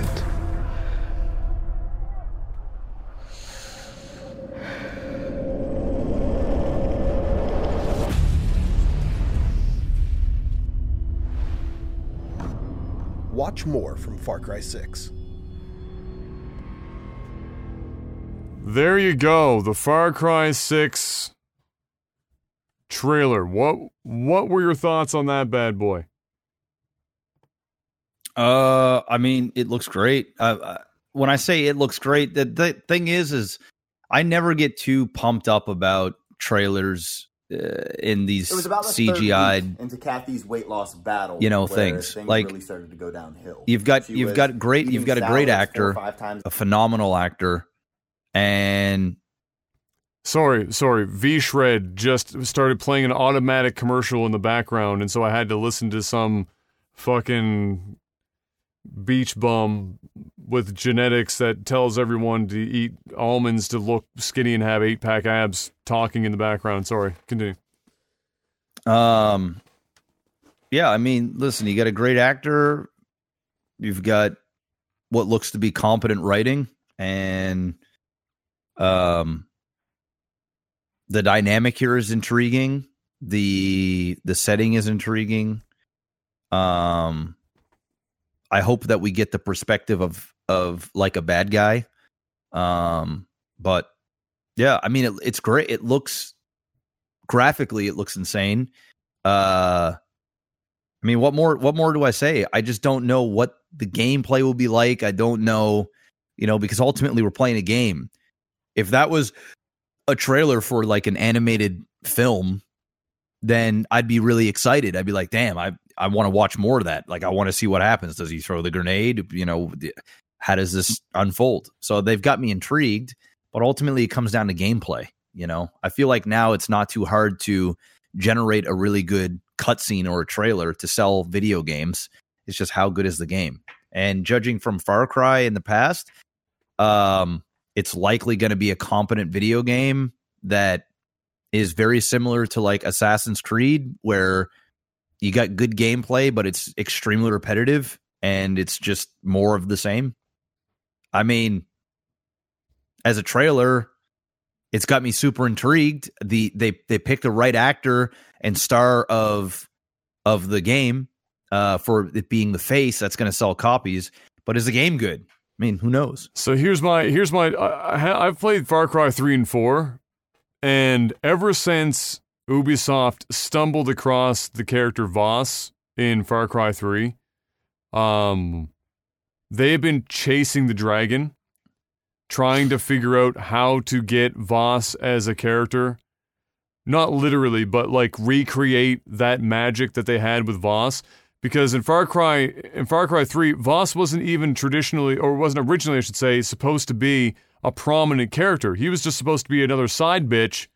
But when the voice actor came in and smashed it, they sat back and went, "Oh fuck. This guy's better than our main villain. We need to make this guy a much bigger part of the game." And so literally wrote in and made Vaas a bigger character than he was supposed to be. And if you ask people about Far Cry 3, the one thing that they remember is the speech about insanity. Doing the same thing over and over again and expecting different results. A speech that Vaas gives. Nobody Well- remembers the fucking real villain of Far Cry 3. Fuck, I don't even remember the real villain of Far Cry 3. Well, did you see? Did you see this? I mean, uh, I don't know if you saw this or not. Here, I'll post in your Discord. Um, essentially, people are saying and thinking that this little boy is Vaas, and this is a prequel, and um, we're we're actually get to play as Vaas, and we get to see how he became who he is. So they gave up trying to recreate Vaas and just said, fuck it, let's just do young Vaas instead. Yeah, because if if you look at the at the uh, logo, um, the same he has the exact same scar in the exact same place uh, as Vaas does, and hmm, I wonder, you know, if you want to recapture that in a bottle and you want to sell copies, well, give us the young Vaas and good, let's see. good way to do it. Yeah. So Far- if that's how they're, if that, if that's how they're doing it, I think it's smart. You've got a really really great actor playing sort of the father or the guardian or whatever. Um so why not? Um, yeah, I hear about them as about them as games. Like so, to your point about about the like having your attention, but what's the game going to be like? Far Cry three, four, and five are pretty much the same video game, especially three and four. To the point where three and four had these same flamethrower burn down a drug field, except they changed the drug.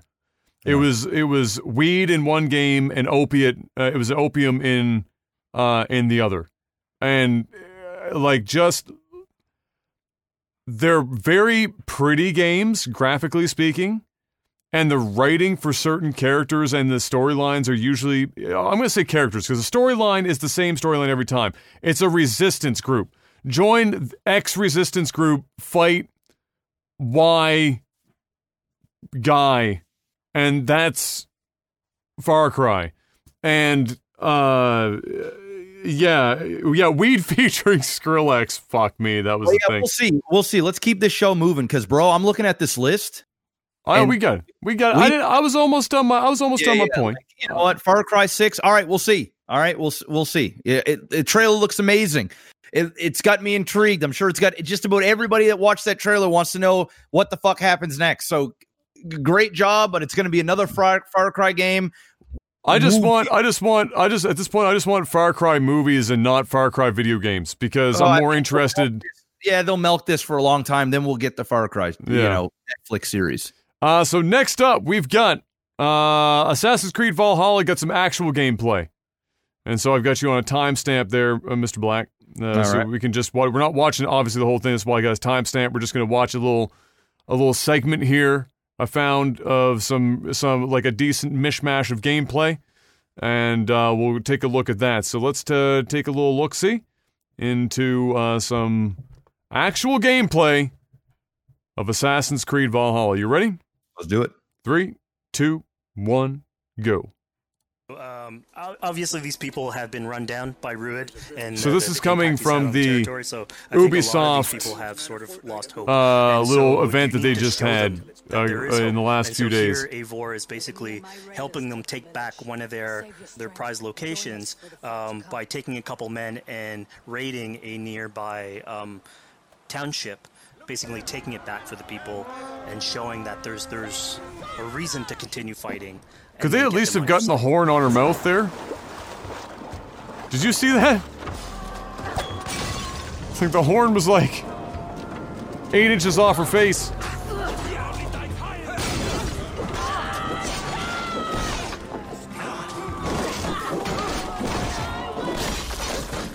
All right, that guy got decapitated. Oh, that's yeah. All right.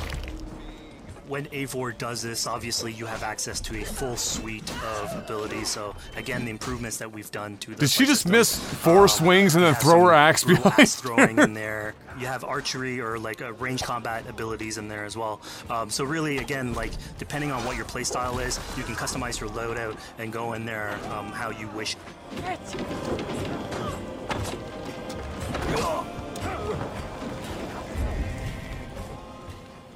Fizz, we just saw this giant pulse go out. What exactly was It's that? Bat Vision that ever is since Arkham is what we call Asylum. The Odin sight. The Odin sight is basically Odin our sight! interpretation of the um, the Eagle Vision from previous games. It's And we it literally- to sort of bring that back. It's Literally the Bat Vision. How she perceives the world. When player uses that, you can.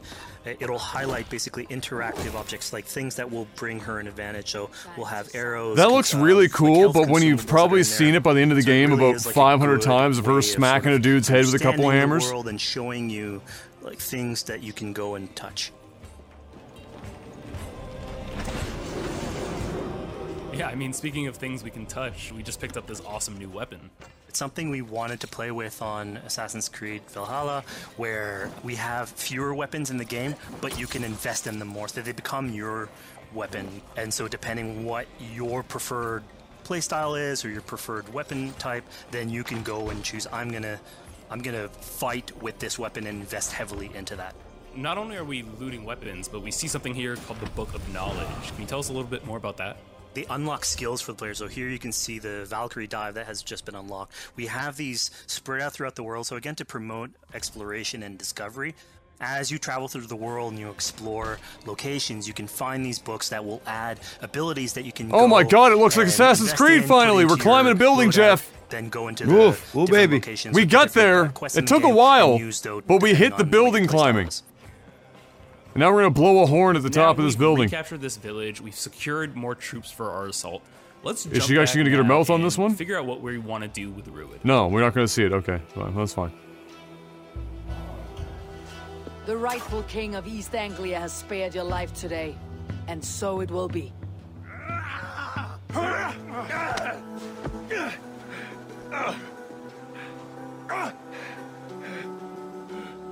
Compassion is a virtue suited for anyone, Eivor, It's not compassionate. Vikings want to die on the battlefield, you dumbass. Eivor decided to let him live. Rued is really angry about that. Being a Norse Viking, being put to the death in battle is your road to Valhalla. So he was basically denied access to Valhalla in this situation. Rip. Obviously, all of these decisions come into play later on in the game, so we have very difficult decisions for the player to make. We didn't want to have easy uh, decisions.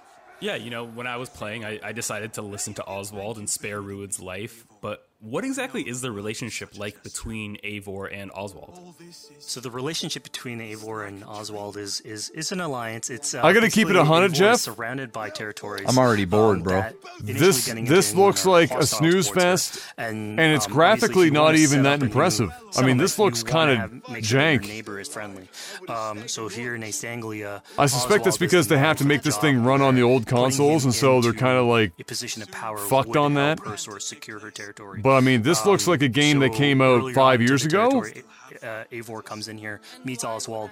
The problems he had with Rued are sort of put to light, and going through the arc, you basically help him deal with Rued. Why am I- all right. aligning basically Getting, I'm, I don't with want to listen to this fucking one, this uh, fucking territory. nerd talk about this fucking story, so, bro. Fizz, we've I just want to see completed assault. gameplay. We've gotten our hands dirty with some combat, taken down Rued. Oh, one, one sec, We one have this sec. big open region of East Anglia. Here so we go, here we go, head alright. off to Oswald's wedding. Alright. What do you say we head out, have some fun, and see what we can get into in the open world? Let's see what the open great. world looks like, Jeff, and then we'll end it. Let's So see what we see got. There's a cat. here with a speech bubble above it, and you best There's a believe cat, if Jeff. you let me talk to a cat, I'm gonna talk to a cat.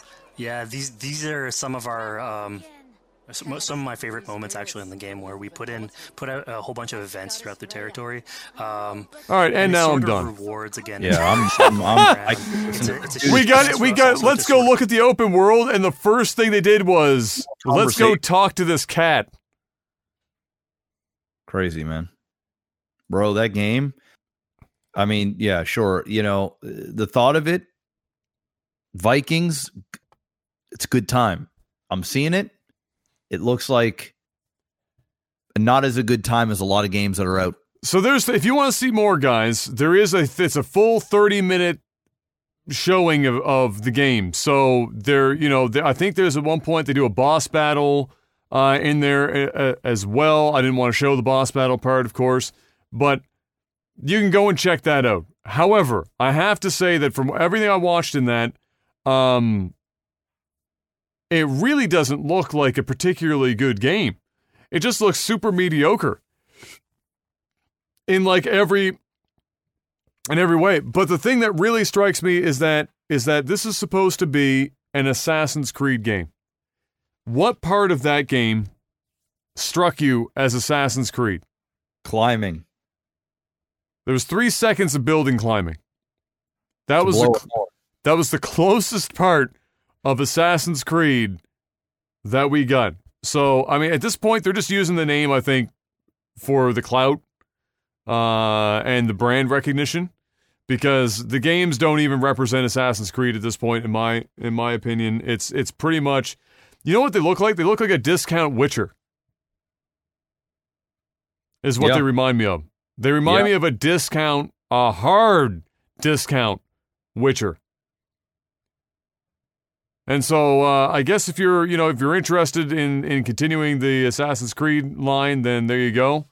But uh, holy tits, that was a snooze fest. Next up, uh, not a snooze fest in my book, i i- even though you would think it might be. Microsoft's Flight Simulator. We got a trailer for it. It's like a minute. It's like minute long or something like that. We're gonna watch it here in a second.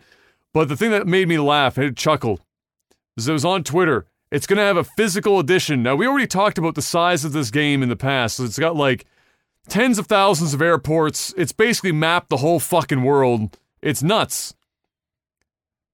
It's a big game. It comes the the physical edition comes on 10 discs. And I doubt that even encompasses the entirety of the game. That's probably just the start. And then you gotta download like some fucking 90 gigs worth of extra uh, data on top of that. But 10 discs! It reminds me of when games were on floppy disks and they got to like before CD-ROMs were a thing and they were games were getting bigger and bigger. And there was like fucking nine floppy disks for like a single game. And so we got that. and We got a little trailer that we can uh, that we can watch just to go along with it. And this is real. we're- getting actual in-game footage, presumably running on the Series X. All right. This is going to be available on August the what I have written down here? August the I want to say 14th. Yeah, 18th, August the 18th, and it will be on Game Pass as well. So if you have Game Pass, you're getting it. Uh oh, oh, oh, oh, there we go. All right, you got are you ready? I'm ready. Three, two, one, go. Real time 4K.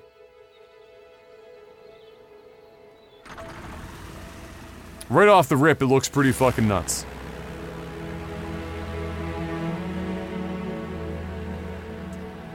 I'm just blown away at like the the fact that they've mapped so much of the world for this shit.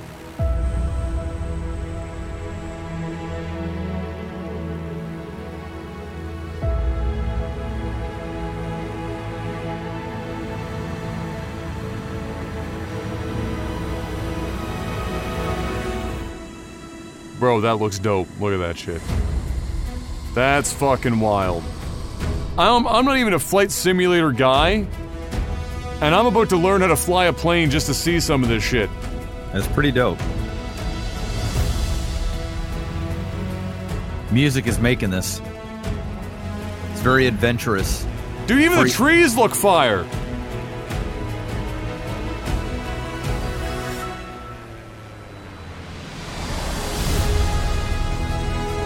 Bro, that looks fucking unreal. The technology they use to make this fucking happen is just mind blowing to me.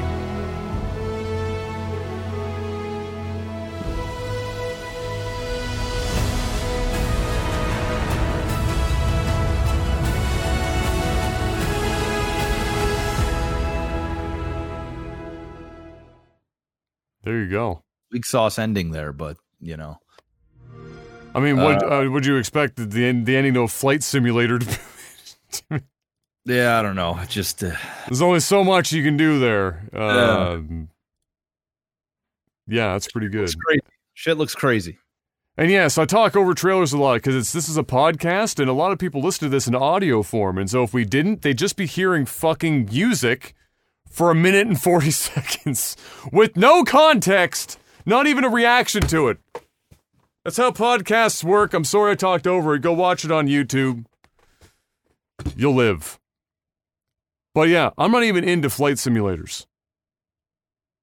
And yet, holy shit, I kind of want to learn how to fly a plane just to fly around in that game because it looks pretty I crazy. I'm bored within ten minutes, but shit's beautiful. Shit You know- is gorgeous. I wouldn't be surprised if a whole new section of Twitch crops up around Flight Simulator. It's possible.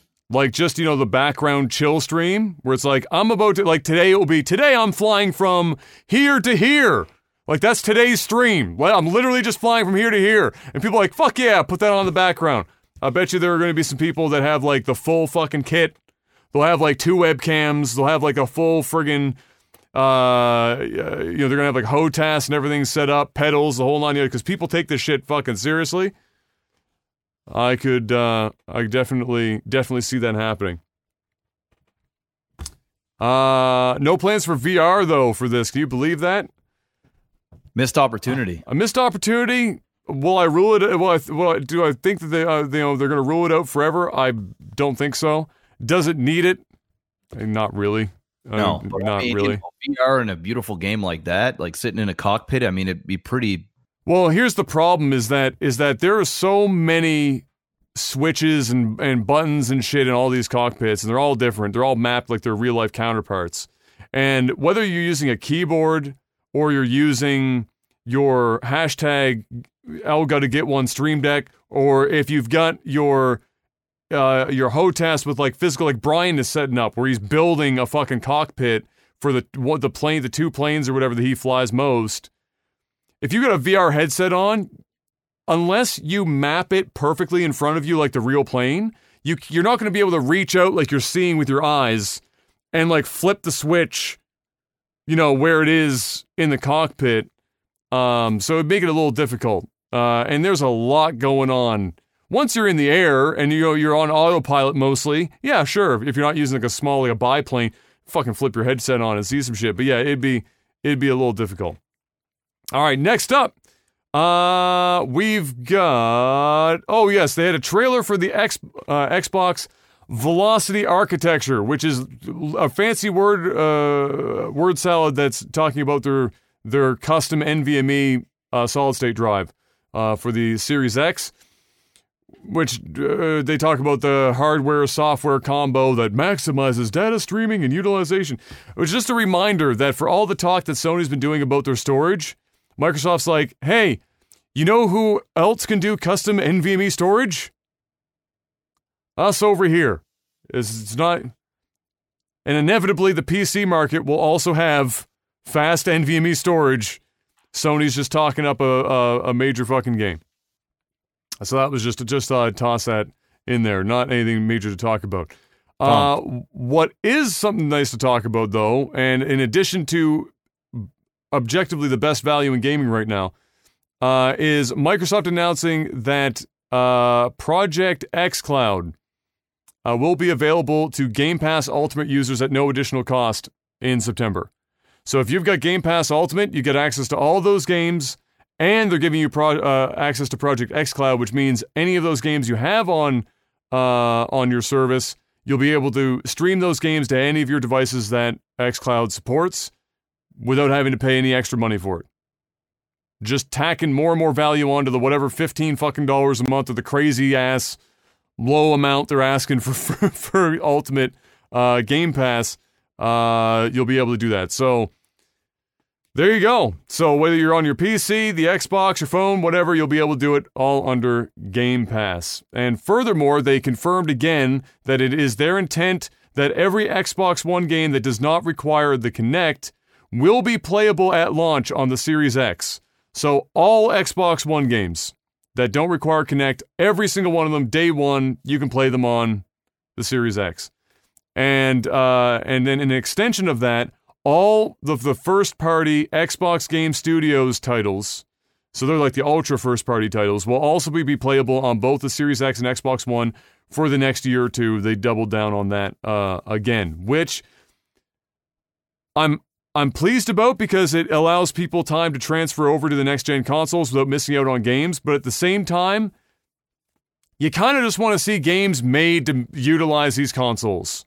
And when you're a first party developer, you have the most access to really milk that system dry most of the time. And so it, it kind of makes me sad that we're going to have to wait like three years before we're going to get a chance to see Xbox Game Studios first party titles just focus on making a game that utilizes the Series X, whereas PlayStation is not doing any of that shit. Like, fuck all you that own a PlayStation 4 or a PS4 Pro. Fuck that. First party titles, PS5 only. That's all you're getting, and we're going to milk it for all it's worth. And so there's going to be a pretty, I, I, I suspect there will be a pretty dramatic discrepancy in first party titles in terms of how they play and the scope of the games or how good they might look between the first party PlayStation 5 titles and the first party Xbox titles until they Xbox properly stops producing first party titles for the current generation of titles. Mm. Yeah. But hey, there you go. If uh, lots of people, I'm no, I know more and more people on Game Pass. They're just adding more and more fucking value. Now you don't. Now you get XCloud, wherever the fuck. And if Stadia wasn't already useless, well, now they're super fucking useless. Don't even, don't even fucking bother. Uh, next up, Deadly Premonition 2 is getting good reviews despite horrible, horrible performance. Like a whopping 11 to 12 FPS. That's not, we're talking N64 level frame rate uh, on the game. Uh, they are apparently working on uh, on that, but the more notable thing this week was that apparently, according to Swery, who is the head of the of the company that makes the game, he's the, the, the developer, um, said that some of his own friends in the trans community brought it to his attention, amongst other people on Twitter as well, that uh, there was a scene in the game specifically that was uh, particularly unintentionally hurtful to the trans community, transgender community. Uh, and so he put together, he himself put together a team, uh, like a diverse team from that community to evaluate that scene, and he's going to rewrite the whole fucking thing and update the game to change it. And so he's been he's been out uh, letting everyone know about that. I think that's pretty cool. You know, he, he, he's admitting it, especially since he's got friends that brought it to his attention, and uh, and not very many people would put out a game and then have that kind of thing happen, and then go out of your way to rewrite the whole fucking thing, uh, that whole scene. So you know, good on good on Swery for making it happen. Next up, to keep the truck moving, anonymous bidder pays one hundred and fourteen thousand dollars for a mint condition 1985 Super Mario Brothers cartridge. Damn. Obviously, it was sealed and in box.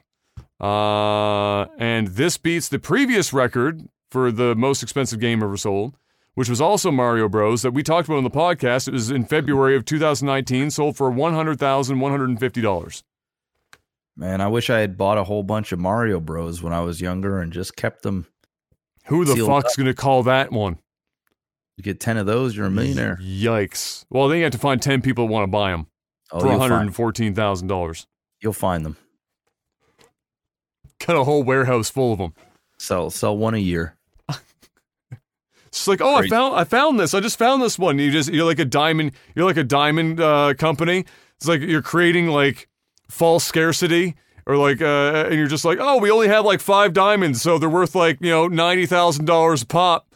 And they got a whole fucking vault full of just endless diamonds. You're like, oh yeah, you know, we don't have that many, and they're worth this much. Do that with Super Mario Bros. But yeah, one hundred and fourteen thousand to the anonymous bidder. That's crazy. Crazy. I'd want to be anonymous too, spend that kind of money on a fucking video game. I wouldn't want to know who I am. Fuck that. You know what's crazy though? I don't I don't disagree with that investment. I bet you if people are willing to pay that right now, that Oh. that's only going to get A hundred percent. dude. higher and higher. A hundred percent. I think Another- 25 years from now, that's like 300 grand or some shit. Yeah, I'd say another ten years, like quarter million bucks. Yeah. No joke. Uh, you know what is a joke and is even crazier? BAFTA. You know who BAFTA is? It's basically the uh, the uh, British uh, film and television awards or whatever the fuck. Okay, so uh, BAFTA. I I have here in my notes. This is how I wrote it down in my wrote it down in my notes. BAFTA uh, loses their minds and demands some seriously specific representation in games submitted for an award for them in order to be accepted. So, buckle up for this bad boy. Developers competing for the prize must make sure that, and this is at least one of the lead characters in any PC or video game entered comes from an underrepresented gra- uh, background. The total roster of playable characters should also include a 50 50 ratio of males and females, as well as 20% ethnic minority, 10% LGBT, and 7% deaf and disabled people. In order to be considered for the award, a game must also feature a significant amount of characters who are from a lower socioeconomic background. The diversity standards apply not only to storylines, locations, and casting decisions, but also to the developer's employees. Anyone with a UK, a UK game project at any stage of development and production is strongly recommended to engage with the standards as soon as possible and to consider what changes can be made to meet uh, as many of the standards criteria as possible.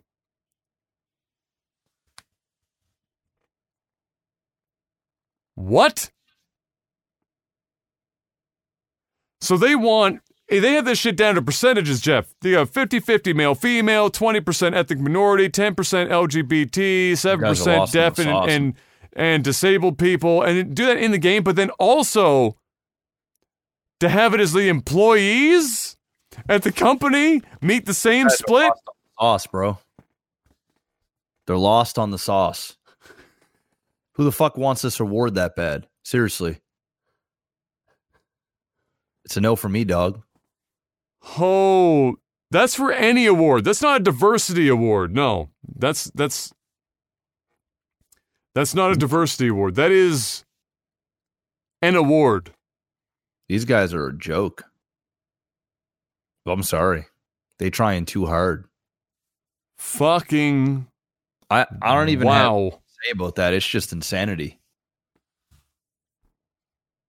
It's insane. I, I don't even have a rebuttal.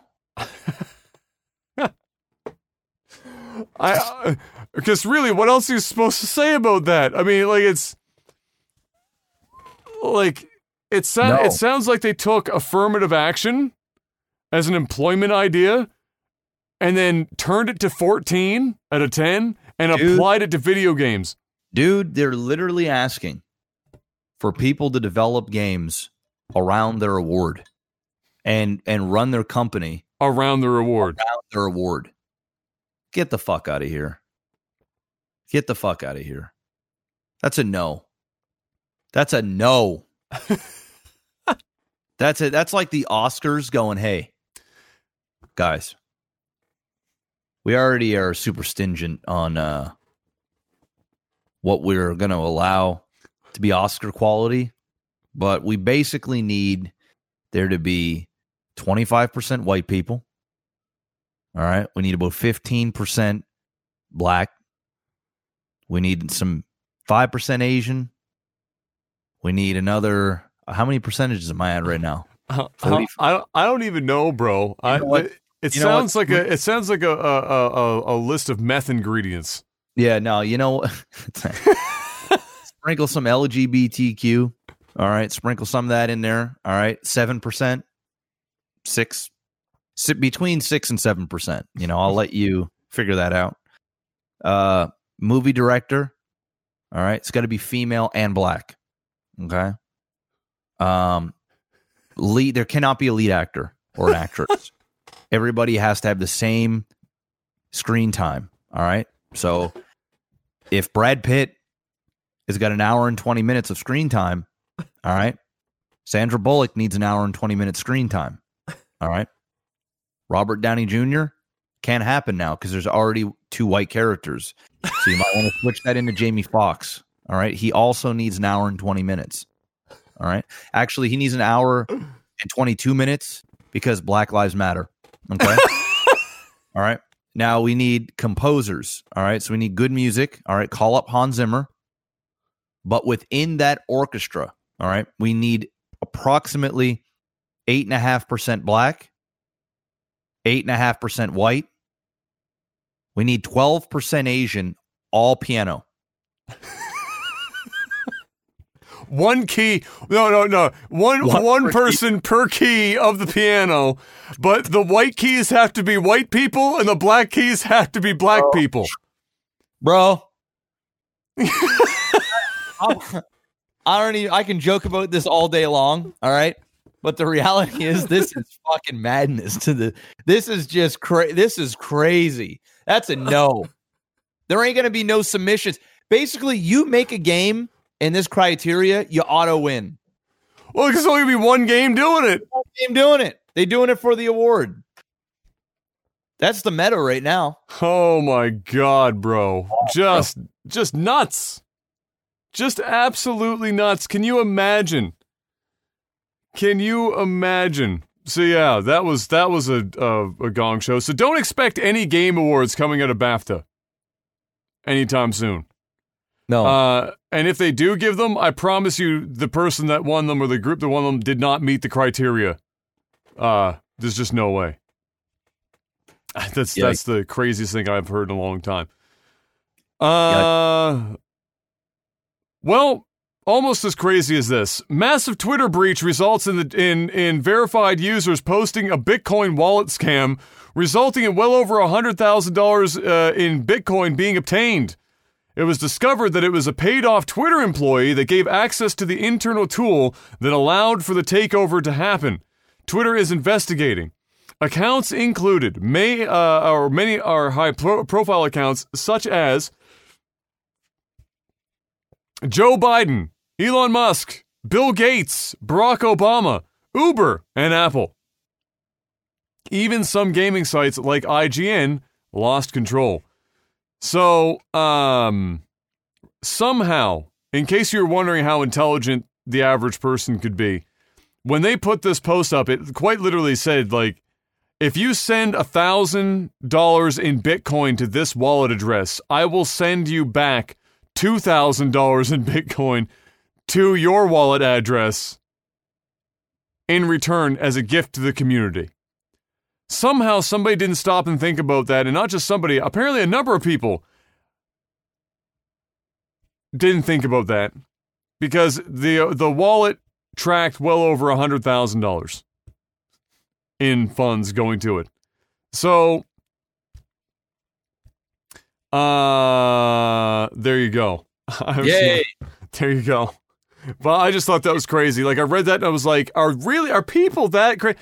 If the things if the thing just said, you know, give me your account information, I'll send you some money. You know, I can almost make a case for people falling for that shit. When somebody says, "You give me five dollars, and I'm immediately going to give you back ten dollars in five seconds," Mm, it's not gonna happen, bro. maybe maybe a no on that one. But you know what is going to happen, Jeff? What? It's time to sell out. What do we got going on for us this Patreon.com slash leg TV. All right. As Adam said earlier, if you're enjoying content, support it. Hey. Jeff, Yeah. I had to stop you. I have an ethical dilemma, Jeff. Okay. Look, I have a lot of functions that I need to get done on a daily basis on my computer. But here's Yeah. the thing, Jeff. Yeah. My keyboard. It's almost completely black. There's one red key, but otherwise it's completely black. There's no diversity on this keyboard. And I feel as a white man that I am oppressing the black community by using nothing but black keys. I need diversity in my keys. I need them to look different and be able to represent the cornucopia of humanity. What could I possibly use that I could have different colored keys to do the daily things I need to get done on my computer, Jeff? Well, I mean, beyond going to like Amazon or something and just buying different colored keys for your keyboard, that's too much effort. Okay. Well, I know a really good way that you can spice up your life and all kinds of different icons and things that you love. Ah. It's called the Stream Deck, Adam. Can I put Will Smith's sad face on one? You Definitely can. And you can even put text on it called entanglement. and every time you press it, you can you can Start another entanglement? you can start another entanglement. You can do whatever you want with the Elgato Stream Deck, which means if you want to have a button that goes to our podcast, you can. You want one that goes to my stream, you can. You want one that goes to Adam's stream, you can. You want one that goes to Adam's Wargaming Council website where you can check War, Game, Wargaming Council. Welcome to the Wargaming Council. you can. You can. If you want to play music, you can. You want to check out your CPU usage like I am right now, which is at a whopping blistering 9%, Damn. You can. You must have Chrome open. I do. a lot of it. if you know what, if you want to if you want to put macro keys on there for your flight simulator when that crazy game comes out, oh, you most certainly can. Mm. You want a button on there, you want to turn it into a cockpit, you want to have 3 of these uh Elgato Stream Decks just there all kinds of buttons doing all kinds you can do that with Elgato. Jeff, We're can I daisy chain my stream decks to control other stream decks? You so can. just for fun, if I wanted to press a button on one stream deck and it sets off a chain of events like a Rube Goldberg machine that squeezes a tube of toothpaste to the other end, can I do that with my stream deck? You can do it. You can program it. I've seen some crazy things. I'm a basic bitch. All right. I just got I've got about 15 buttons on here that do take me to different things and Mm. play different tunes and do all these wonderful things. But I've seen people that quite literally have a like 15 of these things hooked to each other. And it's it looks beautiful, it's sexy, it, it's all that stuff. But hey, if you're looking for a microphone to get into the audio game, a plug and play USB, there's now the Wave products. Elgato's gotten into the audio game. I finally have set it up myself. I've been using it. It's super easy to set up. It's got a really, really great software um, that you can install on your computer to monitor, to mix in sounds, and then you can channel that mix out to OBS or uh, uh, whatever audio uh, recording products or software that you're using. The shit is fire. and Jeff- the quality is dope. What if I get really upset at white Karens on Twitter and I get I accidentally I scream on my stream and you know I'm worried that I'm going to get too loud when I'm yelling at Karens, Mm-hmm. which is very possible because every day of the week there's a new Karen doing something stupid on Twitter. I just got to yell about it. Mm. What can that microphone help me? It can definitely help you. You can bring down some, you can compress the craziness if you want to compress the crazy. The stuff is fire. And you know what? I wish I had it on here, but unlike most microphones, it's got buttons on it that it's super easy. You can like push in uh, the middle button and then you can it goes into your headphones. You can plug your headphones into the back of the microphone. So when I'm running on my treadmill, my headphones are plugged into the microphone and then your microphone's plugged into your USB port and then you can hear your music all everything that you need. It's it's actually really well designed. Um, and you can uh, have a mix bar through your headphones on the microphone. So you if you want to turn down your playback to zero or you want to turn it up or want to turn it down, you want to turn the in-game music or whatever you're doing up right on the microphone, you can. You don't even need to use the uh, software on the PC. It's really really great. Unfortunately, right now it's sold out everywhere. It's sold out literally everywhere. So you have to basically daily check to see when they get new stuff in because it's it's selling like hotcakes. All right, Jeff. Now, you mentioned you were on the treadmill with the microphone. All Yeah. right. Now, I don't know if you know this, but before I lose all my hair, I've decided to become an Instagram model just to get a little, a few dollars, right? And if I'm on the treadmill and I'm doing a stream and I'm trying to get some hot Instagram pics where I'm glistening. You can't glisten unless you have the right lighting. And look, That's- I'm in the basement and the sun only comes through the window at the right angle for like five minutes during the day and you can't get that natural light. What Yep. can you do to help me glisten for the people on my Instagram feed? I got it. It's called an Elgato key light. Tell me about it. Oh, it's not sold out. So you can go pick one up right now. If you need that premium lighting for your Instagram, your OnlyFans, your your stream, you need some some pop, you go and check them out. Go check out the Elgato key light. It's what we use over in the podcast room, which we haven't been in a while. Well, one day we shall return. And if you want to get extra spicy, you can even go and pick up an Elgato Stream Deck, or not Stream Deck, an Elgato green screen, because I have those too. You know what else you got to have in your life? What's that, Jen? NordVPN. you got to have yourself a VPN. It's 2020. The world is crazy. Stay safe, stay anonymous, protect your IP, protect your identity, get yourself a VPN. Not only that, if you run out of stuff to watch on Netflix or you just want to watch different regions, they have different shows, they have different movies. Make your catalog bigger by just getting a three year subscription of NordVPN and getting 70% off using the promo code OTT. Mm. So go have the ability to go and watch more Netflix on different regions, watch region block content, whether it's on YouTube, on Twitter, on your favorite websites, wherever it is, by one click of a button. It's super easy. Anybody can do it. My dad has NordVPN. My dad uses NordVPN. All right. It's that easy. And my dad is dog shit at technology. I'm just going to go out and say it. Took him a long time to even learn the cell phone. All right. If he can do it, you guys can do it. Jeff, I don't want Jeff Bezos to know that I have hemorrhoids. Mm. Will this help me avoid letting Bezos know that I have hemorrhoids? Be honest with you, probably not, because Okay. he knows everything and he's probably going to find out one way or another. That's fair. but if you want the best chance possible for him not to find out that you have raging hemorrhoids, Yeah.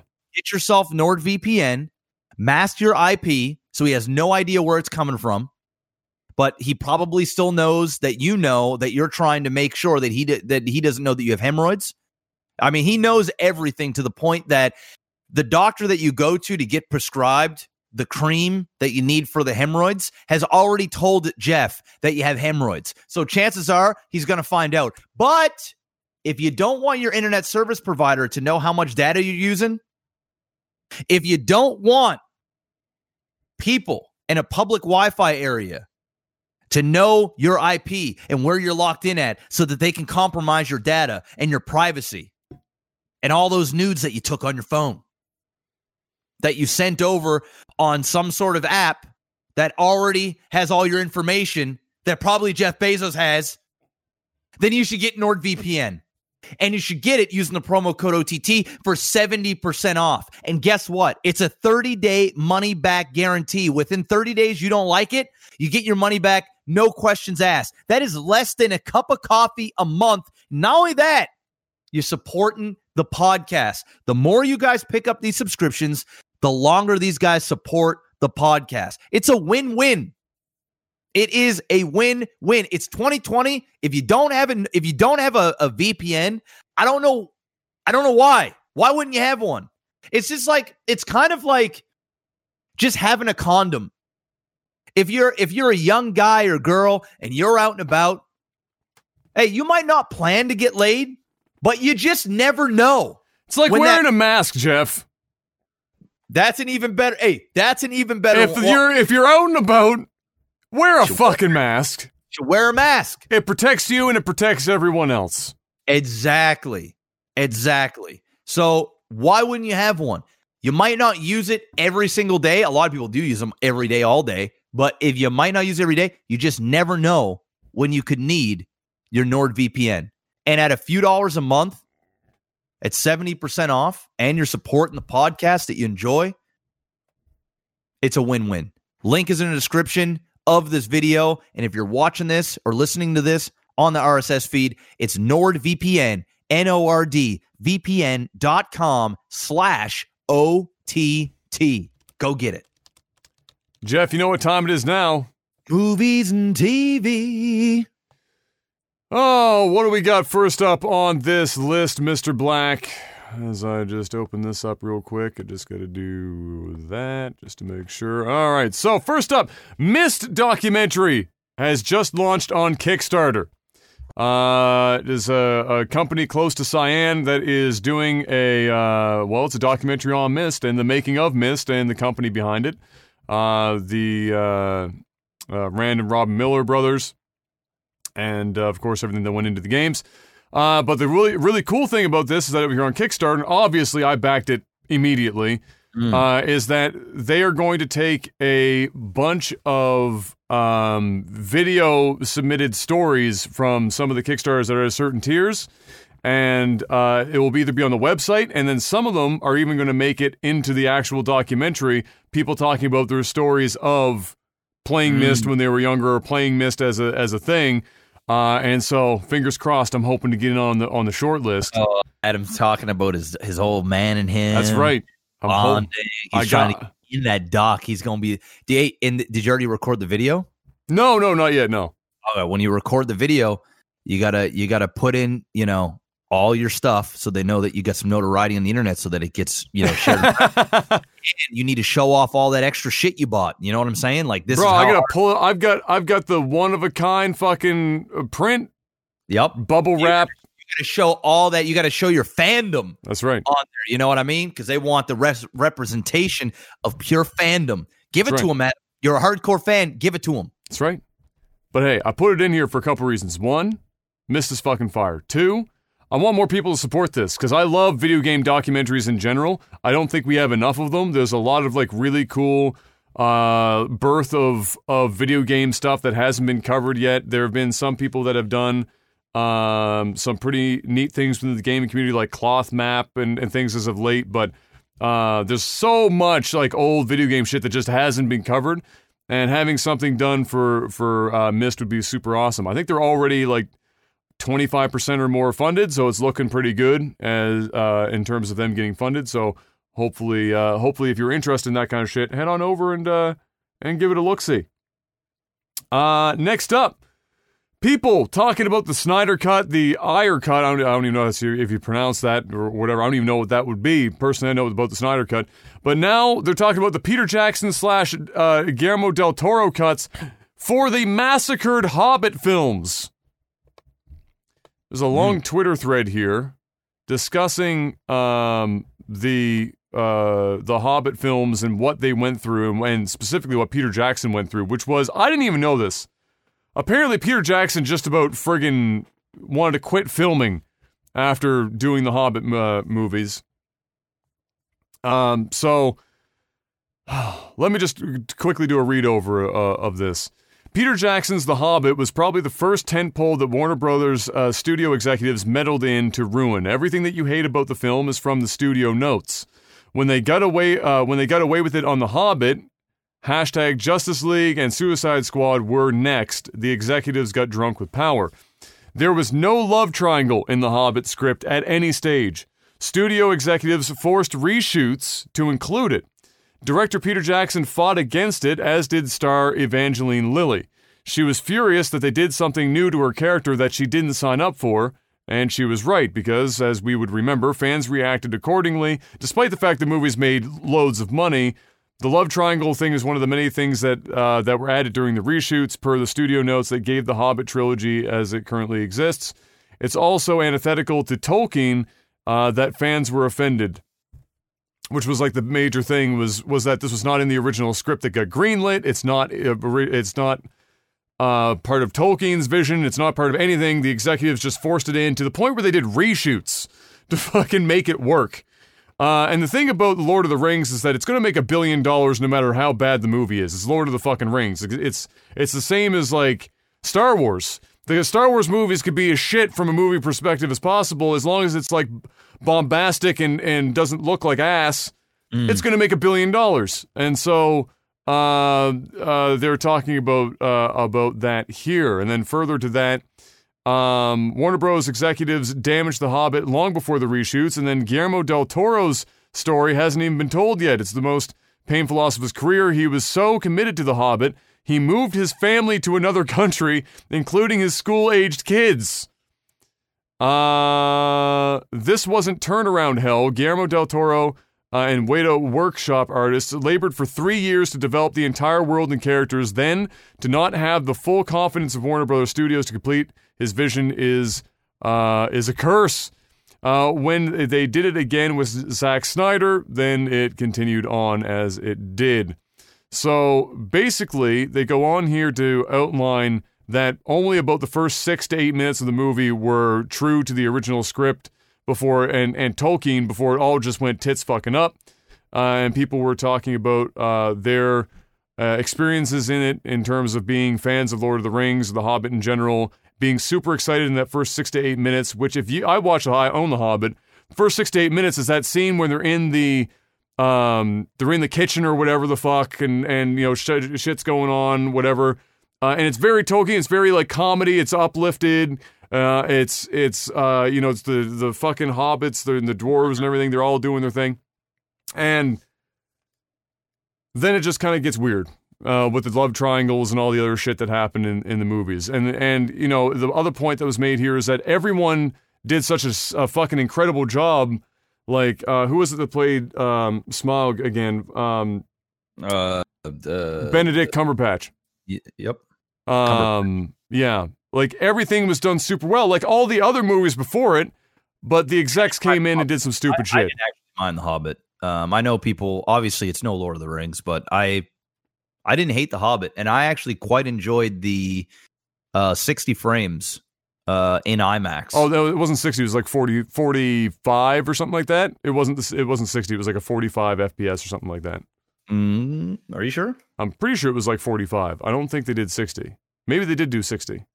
I thought it was 45. I thought they doubled the frame rate basically from 24, uh, which would be 2394 to 40, It might have might have been 48. 48. That was it. 48, not 40. Yeah. So they doubled the frame rate. So Filmic is 2394 or whatever. to- yeah. 48, 48 frames. Yeah. Yeah, how Uh, did you? I never saw the 48 frames. So, what was that experience like? Was that an interesting experience? It it it it took me about an hour into the movie to really forget that I was watching something that wasn't your standard like 24 frames. Did Uh, it pull you out at all? Like, was it kind No, of I like it- weird? I thought it brought me in because it was in it was in IMAX 3D and 48 frames. So it was like a whole lot of like all at once. So just like collectively, it was about an hour in the movie where I really started enjoying what I was watching because in order for a movie to really feel like a movie, it's like 24 frames, and that's what it, it, it that's like a movie feel. But seeing it in 48, it just felt it was like watching um football in like high high definition with high frame rates and it it it's just different than what you were used to watching it and you start to like love it, It- and you like you watch a different football and you're, it just doesn't feel as real Did it make Uh, it look? Because I saw people talking about this. Did it make the like things like the costumes look even more look like costumey? it made it look exactly it made it look like you were watching the making of um it made it feel a little that was the best way to put it when i was watching the movie i remember vividly a big scene where they were in a village and it looked like a movie set like it looked like i was a fly on a wall to a movie set but everybody was acting uh which was kind of weird but as you got into it it just it became you didn't really think of it that way Well, I but mean, the when I- reality is we're so used to watching 24 in everything for our Yeah. entire lives in in terms of film and TV. I mean, some some TV is 30 FPS, and you can even then, if you're watching like the Food Network and they're doing like like a good example I can uh, say would be like Chopped on the Food Network. I don't know if you've ever watched Chopped or whatever, but they have a 24 FPS camera. And then they have like a 30 FPS camera that's more like the on the go camera. And you can, f- even the 6 FPS, You you, see can it. see it. So going 48 would be like your brain's just going, fuck.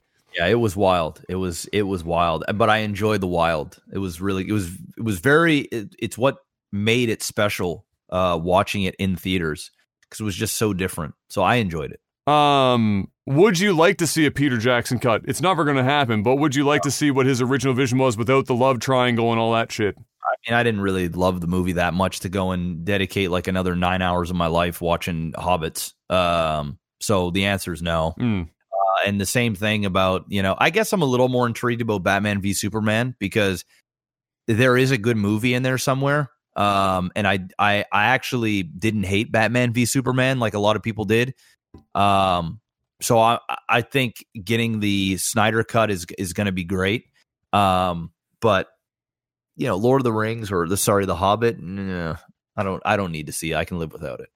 I'd, li- I'd like to see it if only because uh, because I feel like it would be more of a service to how good the the trilogy of Lord of the Rings movies were and how serious those movies were taken in terms of staying true to Tolkien and it was done so I mean name a trilogy of movies done better than the fucking Lord of the Rings for God's sake I don't think they exist, exist I don't think. Yeah. so like it would be it's still Peter Jackson's baby I think it would be kind of cool to see what it would have been like if the studio just fucked off and let him do his thing. And really, the studio should, in general, fuck off. And like, there's a reason why they're hiring these people. So why they go out of their way to hire them and then meddle with what they control because Yeah. when, when it goes well, they want to take credit. That's what it is. Yeah, that's a a a pain in the arse. Uh, in sad news, Grant Imahara, who is the host of uh, MythBusters, or one of the hosts for MythBusters, has sadly passed away. He had an aneurysm, 49 years old. Young. Had an aneurysm. He was perfect health, but that's the thing about aneurysms is that it's it's difficult to see uh, symptoms, if not impossible, a lot of the time, and it just fucking anytime creep uh, creep up, and and a lot of times an aneurysm is not something you survive. Some people do, but you are lucky if you do. Um, so sadly, we we lost Grant uh, to uh, to that. That was highly unfortunate. And then uh, also very sad, Naya Rivera passed Yeah. away. They found her body finally, and it appears that that she and her son were swimming. Um, and then we don't know the circumstances beyond that, but it seemed like she uh, we, We she do. got she got him to the boat. Yeah. And then, but like I'm guessing she lost her her energy, or the boat drifted away from them. That's what it was. So they were out swimming. The son had a life jacket on, rightfully so. Um, she obviously didn't. Um, and the boat uh, started drifting away from them. So um, she basically swam her and her son to the boat as fast as she could, managed to get him on the boat. And in the process, um, obviously, we don't know exactly what happened. We don't know if um, She, just probably gassed out or She just- cramped up. yeah. So, Yeah. um, and then apparently, like her son watched her, you know, Drop go below water. underwater. It's a really sad story. Yeah. Um, she was young, uh, but you know what? She got her son to safety, and uh, she was a parent and uh, did everything she could. So, um, really, tra- this is a really tragic story. Yeah. And um, yeah, they found they found the boat, and the son. Uh, the son was like sleeping in the boat uh, when they found him. Probably just cried and cried himself to sleep until Yeah. somebody came and uh, they just found her body. So That's it's really, a lot really of therapy that child is going to need Yeah, for really a sad. long while. Very sad indeed. Um, and the last thing I have here, this is one of the silliest things I've fucking seen in a hot minute. I got to be honest with you. Nick Cannon. Oh. Cannon, bro. Nick Cannon, I gotta keep it real, bro. Nick Cannon's a fucking joke. Um, Nick Cannon, who on his podcast dropped, which was recorded like late last year and only just got released here in the last week or two, um, dropped some seriously anti-Semitic marks on on his podcast and just really racist shit in general. Actually, uh, on the podcast, and um, Viacom, in retaliation, uh, or not retaliation, but in reaction to it, just dropped him entirely, real Mhm. quick. It just he, he was gone. See you bye. Uh, and really, any company would have dropped his ass because the stuff he said was was well, it was wild and out. Is what it was. Um, and now he's demanding after being away for a couple days. He came out and said, "You know what? I'm not going to lay down and take this." And so he, he lied about trying to contact Viacom and doing a bunch of shit to do like apologize and do the whatever. And he's like talking about the real story coming out and whatnot. And he's demanding, not only is he demanding that he is given full ownership of Wild 'N Out, but also that they issue a public apology for separating themselves from him after saying what he did. And he doubles down on the things that he said uh, on this podcast. So, as to, in terms of what he said in his podcast, this comes by way of the uh, of the U.S. Sun, just one of the many many publications that ran this. Just the first thing that popped up on uh, Google when I searched because I was like, I wanted to know exactly what he said, and there's a video to it as well. In his podcast, Nick and Richard Professor Griff Griffin, uh, Griffin the former hip hop Public Enemy member, uh, who, by the way, Griffin said some pretty crazy shit and has continued to say some pretty crazy shit, which was a lot of the reason why Public Enemy no longer exists. So Nick Cannon sitting next to this guy um, uh, said that black people are the true Hebrews and that the Jews have usurped their identity. Cannon said in and this is a quote, when we are the same people who they want to be, that's our birthright. We are the true Hebrews. The rapper then discussed skin color and claimed that people without dark skin live in fear. And this is the follow up quote. And I'm going to say this carefully, he begins, to allege no, that people lack sufficient, that people who lack sufficient melanin are a little less. Those without dark skin have a deficiency that historically forced them to act out of fear and commit acts of violence to survive, he said. They had to be savages, Nick said, adding that he was re- uh, referring to Jewish people, white people, Europeans, among others. More to that, which he doesn't have here, uh, but is in the video. He literally says something like, you know, the Nordic people, they're up in the mountains, they're avoiding the sun, they've got to be savages. And he said they are they are truly closer to animals. Is part of what he said as well. Another quote. Dude, he's such a dumbass, dude. He praised Griffin as a legend. He said, You're speaking facts. There's no reason to be scared of anything when you're speaking the truth. That ain't the truth, bro. The truth is you're a dumbass and you're a racist. He comes oh. off as one of those like I listen, I, I am black, I have black family. I know I, You have melanin, I, Jeff. I, I, do. You haven't had to run cuz you have melanin. For fuck's sake. you know, they're they're you know, I I know a lot of people uh like to think, you know, just, you know, w- uh, white people uh, are are racist, bro. There are racist black people. Uh, Nick just, Cannon's one of them. Nick Cannon is one of them through and through. And there there's a there's a lot of there's a lot of black folk, and I I know some personally that are very very like they are all the be- the the the the term is racist. I mean they they they their their look on white people and what they have done to black people for generations uh they can't they it's not I don't want to say they can't get over it but they they they are so there's so much hatred for because there's like there's like black folk that are very um fuck I don't even know how to put it. They're they're they're very into black um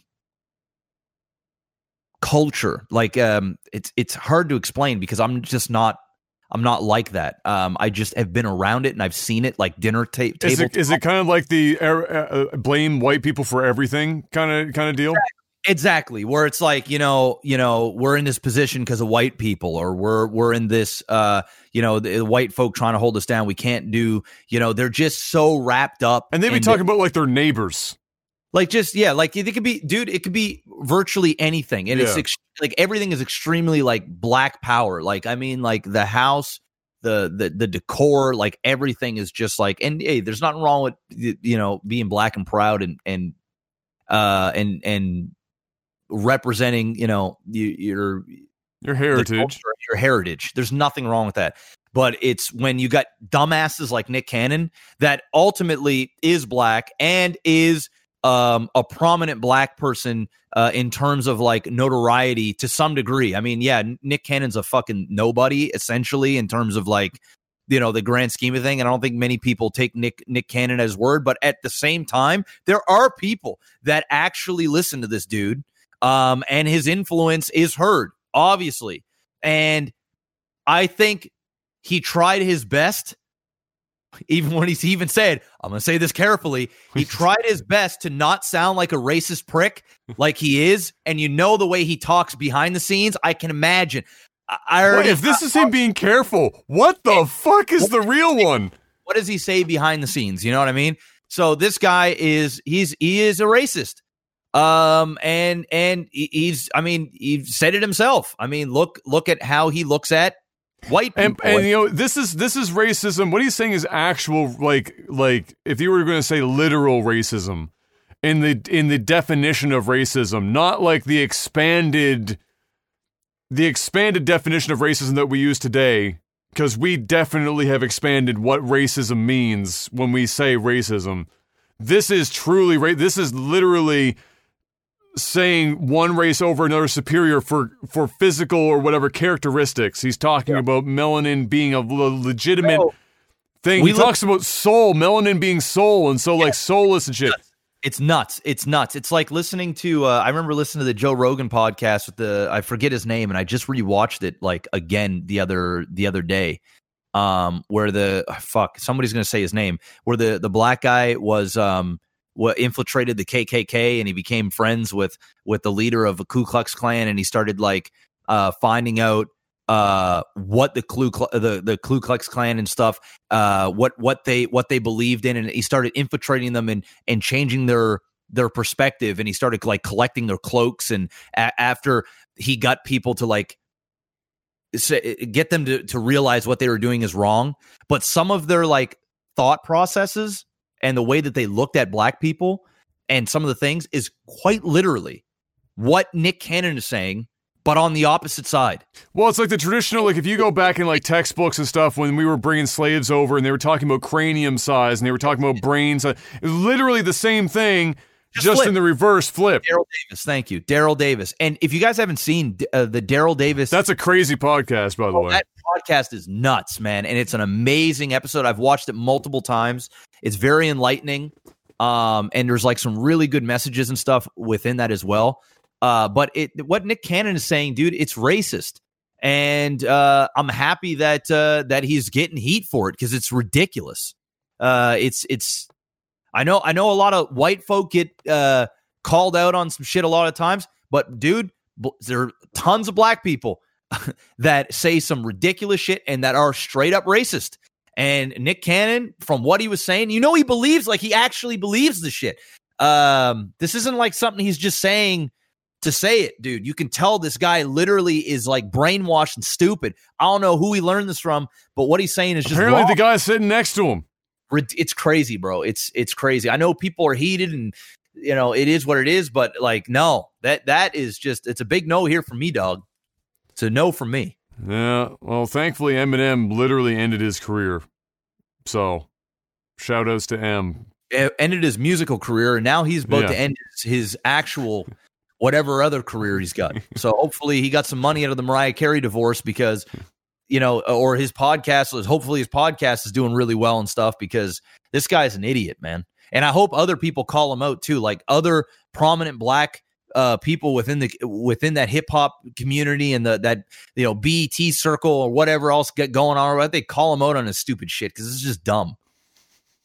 I think one of my favorite things to watch is occasionally stuff will pop up where on Wild 'N Out, people when they do when they're doing the rap battle uh, section, the team rap battle, occasionally some people get on the show and they use the rap battle to like low key say some legitimate things against Nick Cannon, but on his own show. They just do that all the time, dude. We would go on Wild and Out and just punk him off, bro. And all he can do is just like awkwardly laugh about it because you know it's truthful and you know it's the only place. Like, that oh, we're all friends here, huh? And then inside they're going, nah, bro. Uh, Jeff, what time is it? Tech support. Every week, ladies and gentlemen, you head on over to patreon.com slash lagtv, and for $10 or more at that tier, you get a bunch of stuff.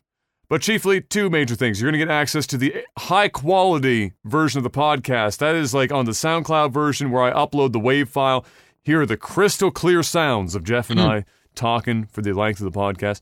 You also get the ability to ask us questions each and every week on a post that I put up just before the podcast called Tech Support. And that's what we're about to do right now. We answer as many of these bad boys as possible each and every week.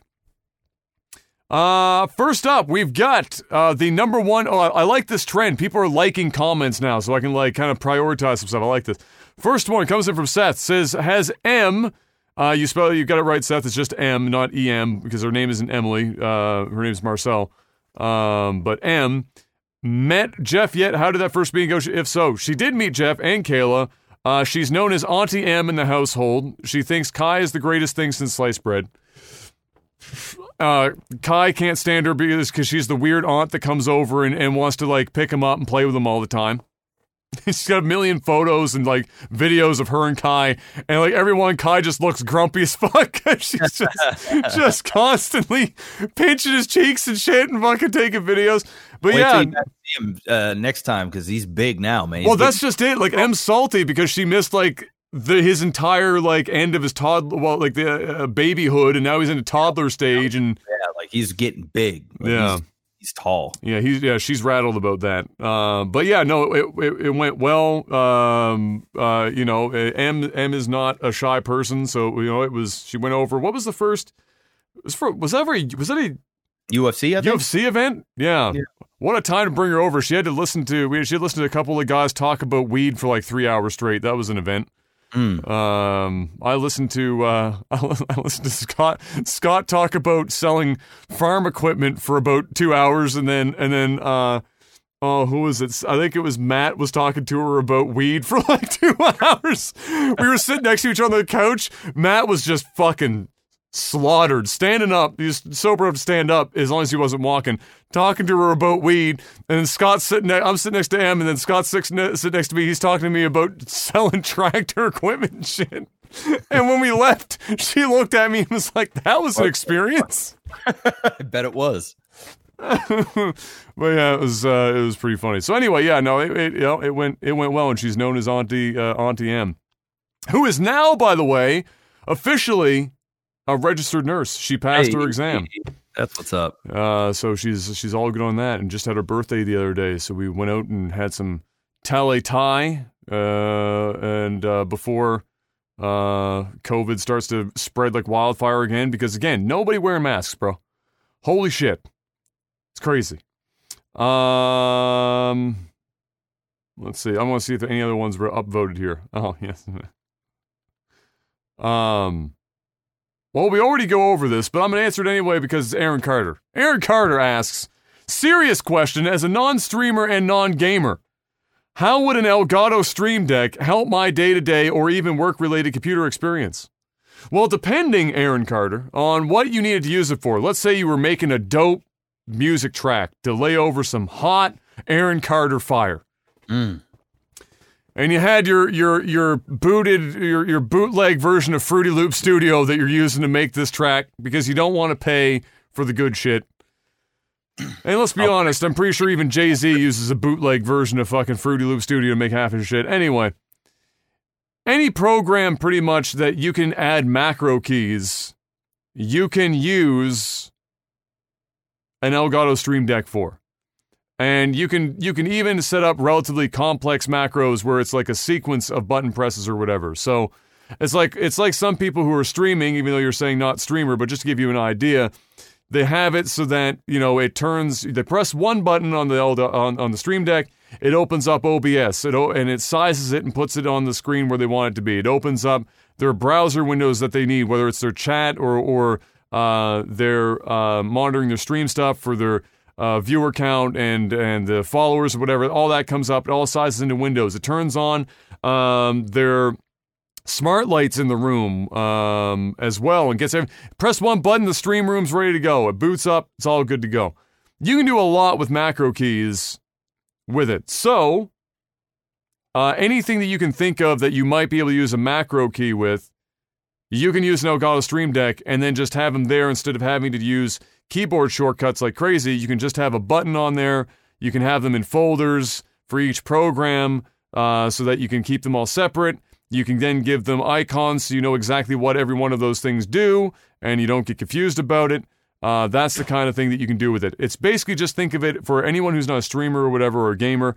Think of it as just an extension of uh, your keyboard for uh, macro key functionality that can be uh, very intricate, honestly. So lots of people use it for lots of different things. Boom. Um, let me go back up to the top here and see what we got. Oh, Cryptic Cyanide asks, "What PG-13 movie should have been PG, uh, should have been 18 plus?" almost all of almost almost everything that happened before 2000. Uh, 80s and 90s was a wild time for movies where PG-13 was liberally used uh, to really expand how many people were watching those movies. And uh, yeah, pretty much that entire generation Yeah, of film. A lot. I mean, I could uh, honestly, I could name a bajillion movies, um, and they just make it shorter, uh, make it less, so that they sell more movie tickets. There's there's tons of scary movies, uh, tons of action movies, um, hell, even Marvel type movies. You know, look at movie like Venom and stuff. Like, there's tons of movies that should have been rated R or 18 plus or whatever, uh, but they just don't do it because ticket sales and so you you get less gore, less swearing, less um, sort of in your face violence or whatever the case may be. And sometimes that works, sometimes it can work, and then a lot of the times you just kind of it just could have been better. Like it just could have been more raw and more uh, gruesome or whatever the case may be. But yeah, tons of movies, tons. Uh, Alexa asks if you could travel for the rest of your life, all expenses paid for, which would be normal hotels and normal plane tickets, no crazy first class stuff. Would you do it? You would not be allowed to stay in the same country for more than three months at a time.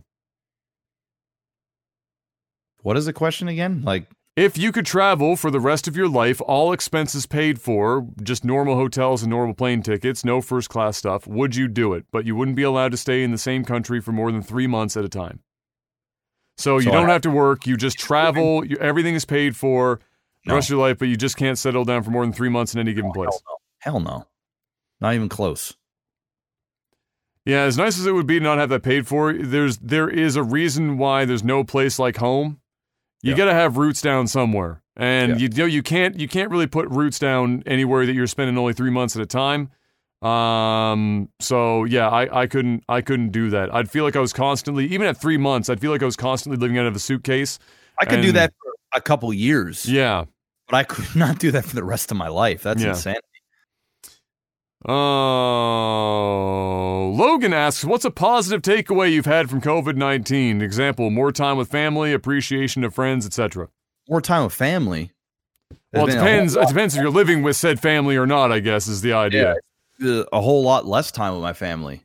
Uh, the uh, I guess like my my only takeaway is, I'll like I said before, I'll probably be after all this is done, and I'll I'll I'll probably just be more paranoid when it comes to cleanliness. Like I have such a habit now of washing my hands and uh, using um, Sanitizer. sanitizer that like I think even after all this is said and done, um, I'm still gonna be mindful of my surroundings and washing my hands while touching public things and stuff. And I think that's like a good thing. I think like ultimately it's something that I probably should have thought more about uh before. Um that's probably going to be the only like benefit takeaway from this is just being more clean not only for myself but for other people um i'm a relatively clean guy anyway but i mean like just like publicly speaking just not wipe my hands on shit and fucking you know doing whatever you know if i'm not feeling well just stay the hell home Yeah, um, that's if you can. Uh, the problem It- about work, the problem about work culture in North America is that it's pretty much Yeah.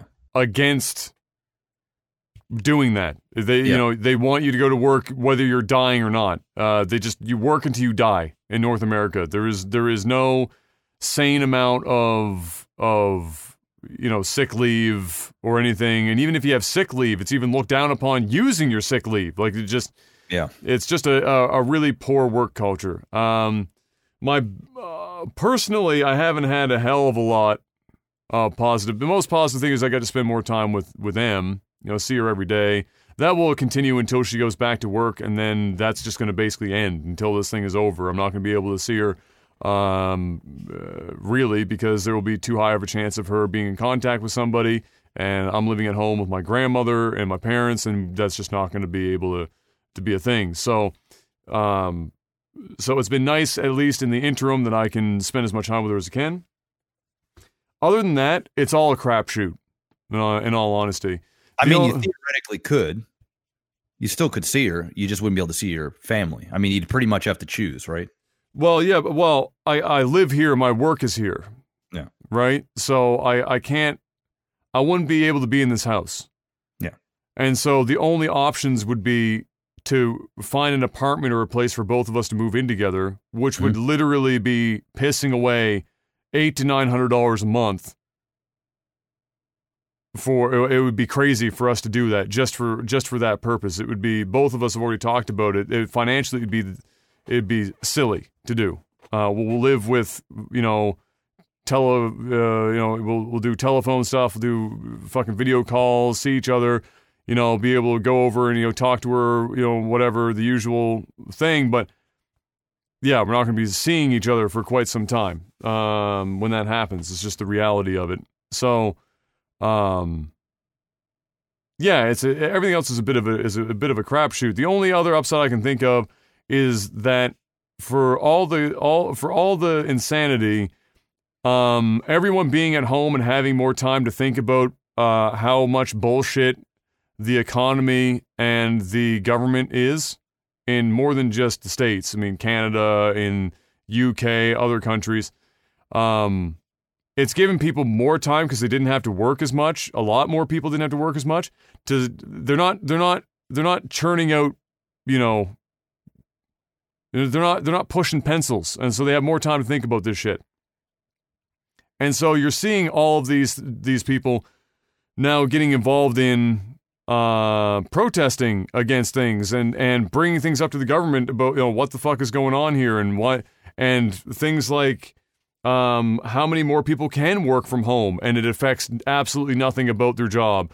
Or how much uh, how much that a reduced work week also has not really does not affect output in most cases and why in in some countries they're looking at a 4-day work week or already have a 4-day work week in, implemented because as it turns out working your people to death does not necessarily produce more production from your people. They get burnt out and then they produce less over time. And um, you know, so uh, things like that have kind of like pressed this whole thing's pressed the fast forward button on a lot of social issues that have been put aside in large part because everyone is so busy working themselves to death they do not have time to think about how they're getting fucked in the ass by the government pretty much on a daily basis. Um, so that's pretty much the only thing I can think of that's positive coming out of this. Uh, is is just that. I mean, we're we're discovering a lot. Like for example, the stock market affecting you and me. Uh, the answer is no. It actually doesn't. It, it affects almost nothing, and the stock market has barely gone anywhere. The the people that have a lot of money are making money right now. There is no the stock market means like so like everyone's always been like, oh, if the stock market goes down, economy is going to crash, the whole world's going to come to a fucking end. Guess what?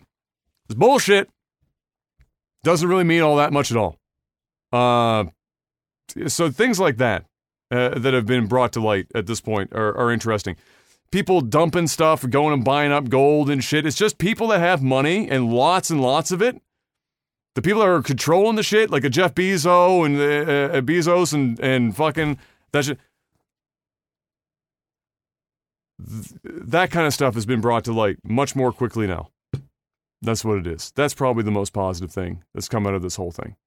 And I'm happy. North America's way behind the fucking times. A lot of European countries are way fucking ahead of us. We're repeating all the mistakes the European countries already made because we have this thing where we need to. We, we have to we just go out of our way to repeat mistakes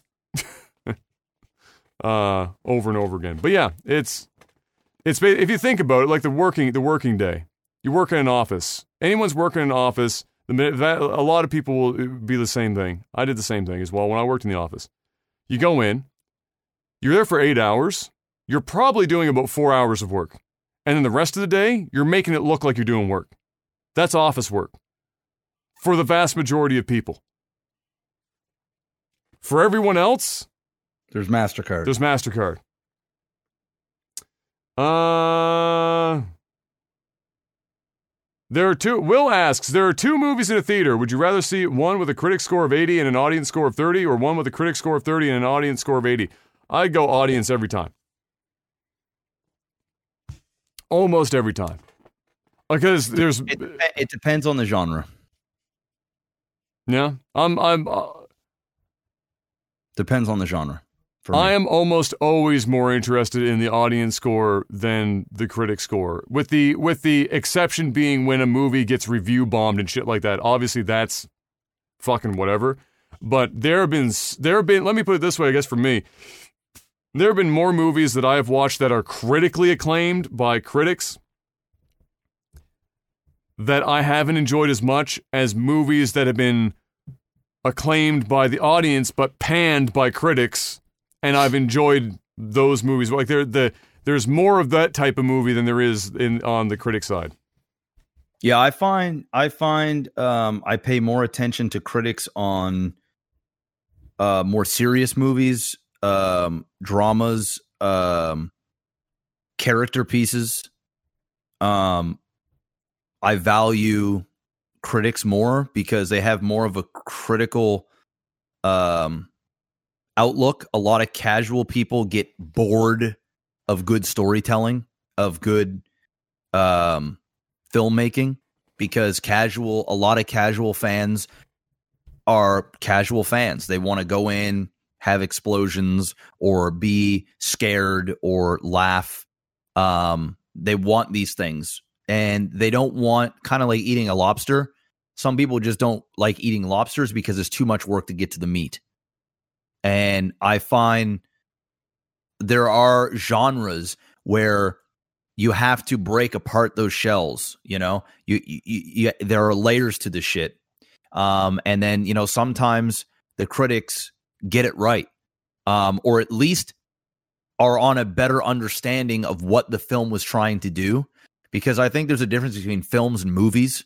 Um i know that they're the same but in terms of like more of a critical speak i i think true filmmaking critics do a better job at it the very least um conveying what the what the what the director and the tone of the movie was going for.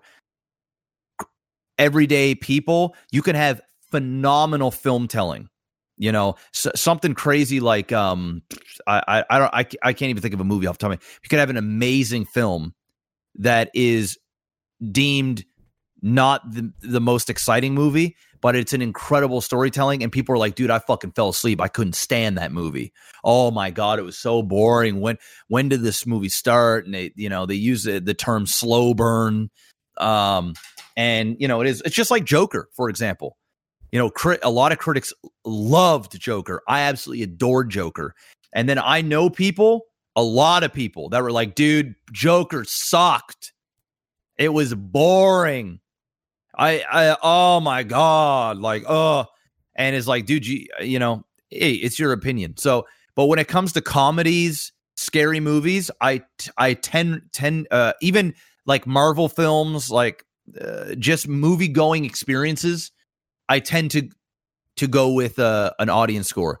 If I see a critic score that's like 30, 40% on Rotten Tomatoes and then audience score is 80 or above, chances are I'm probably going to gel more with the audience than I am the critics. But if it's a really good critical movie and it's like 90s in the in Rotten Tomatoes, but it's like 70 in in the audience score, chances are I'm going to really enjoy the movie, and I'm more likely going to go on the side of the critics. It's not that every time. There has been times where I've been burned, but a lot of the times uh, it it it's genre based for me. Yeah, yeah, for sure. Uh, for me, it's just, uh, for me, it's just more often than not, I'm going to be closer to the audience score than the critic score because, especially movie critics, unless you find the thing about critics is like just anything else with critics, unless you find a critic that is very similar to your own tastes, critics mean nothing. Only the, the only critics that mean anything are the people that are are representative of your tastes in whatever medium you're consuming, whether it's movies, television, video games, books, Yeah. what have you. So an overall critic score has always meaned like almost dick to me. It's from a critic perspective, it's what critics do I uh, that are close to my personal tastes, and then the overall com- uh, uh, community score is a reasonable, uh, uh, other than bombing average. So I, I yeah, I, even when it comes to like critically acclaimed like boring movies, you can go and look at them and see the people that are like one star. This was boring. You're like, okay, well, obviously I don't need to fucking listen to this. This person's just giving a one one line review of some shit, whatever whatever the fuck. Uh, but yeah, more often more often than not. But honestly, it's not super common for those to be wildly off base unless the users are just bombing the fuck out of it. If the movie's got really good critic scores, the user score is usually plus or minus twenty percent of the critic score. If anything, it's normally the critic score is super low and the user score is super high. That's where usually the disparity is. If there is going to be one, it's usually in the opposite, where it's it's super big. Uh, You know, What? comedies are oh, com- oh, for sure. stretch because critics just got to stick up their ass a lot of Yeah. the time. So people just like to go and laugh at a Kevin Hart film or laugh at whatever, and it could be it could have like a ninety percent on Rotten Tomatoes, but a fifteen percent critic score because they just they want something unique and different. And they've seen it a million times, but a lot of people just want to see the same. They just want to go and laugh and and, and have a healthy escape for two hours. So Yeah, yeah, yeah, yeah. sit there and yeah. Uh, Super Kami Guru asks, "What's the hardest game you played as a kid?" As a kid, hardest game. Uh, I'd probably go with uh, I'd probably go with Contra. It's a game I just never could beat as a kid without using cheat codes, like and getting more lives. Um, yeah, I'd probably go with Contra. And I'm when I'm saying when I'm thinking a kid, I think of a kid as in like Yeah, like young, young, like sub ten. Exactly, exactly. Yeah. Uh, I'm gonna say one that people are probably gonna have to Google. It was a Nintendo Entertainment System game. It was called 3D World Runner. You you literally could put on 3D glasses if you wanted to play it in 3D mode. You you pressed I think select to turn on the 3D mode. But uh, look it up if you want. I've watched somebody play through it the whole way. I never fucking came close to beating that game as a kid.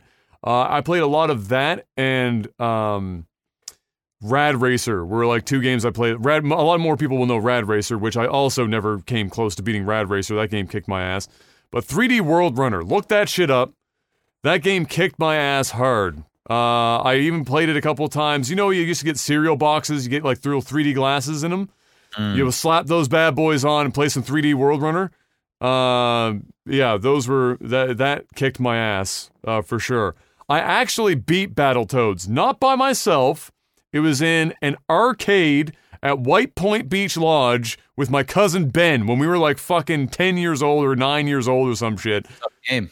And we played that arcade to death. The two games that were there were Golden Axe and Battletoads. Mm, both hard. Both difficult games. And uh, weirdly enough, we never beat Golden Axe, but we did beat Battletoads. I don't think I could beat Battletoads now. No. That game is crazy. So yeah, definitely not. It looks weird. Oh yeah, but 3D World Runner, uh, 3D World Runner is like almost a vaporware game. It's one of those like it, it might as well have come out of a cereal box. I don't even remember how I got it. I think somebody just gave it to me at some point, uh, along with Rad Racer. But uh, yeah, Rad Racer, funnily enough, also had a 3D mode that you could turn on. Uh, if you wanted to. So yeah. Anyway, that that that's my out in left field game that kicked my ass when I was a kid. Uh, let's get one more. Uh.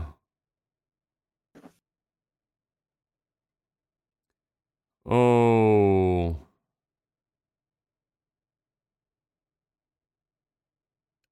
Forlorn Egoist asks if you could remove one game from existence as though it was never made, which game would you choose?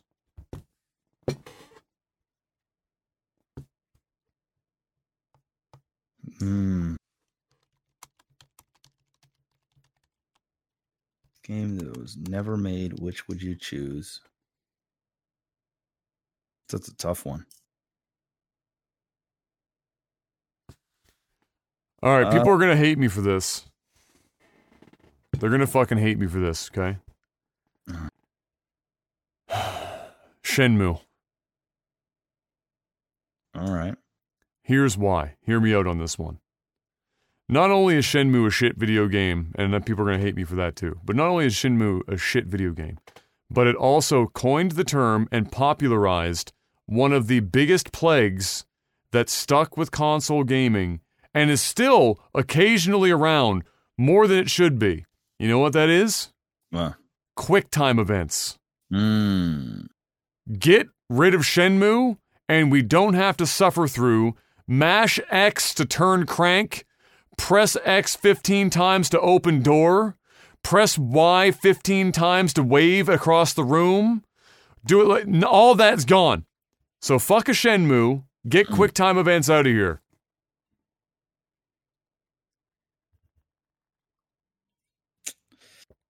A game that just should not exist. I'm trying to think of a game. Press F to pay respects. Yeah, there you go. There you go. Um, Geesh, man. That's a tough one. That is a very, very tough one. I don't want to take Fallout 76 because, I mean, if it exists or it doesn't exist, it's doesn't not really. change, doesn't change a damn thing. Um, man. Here's one Kingdom Hearts. Fuck Ooh. that whole franchise. Ooh. And fuck Nomura. Because Nomura got his grubby little hand, dirty little hands all over Final Fantasy VII Remake and shit all over it and turned it into Kingdom Hearts. So fuck Kingdom Hearts.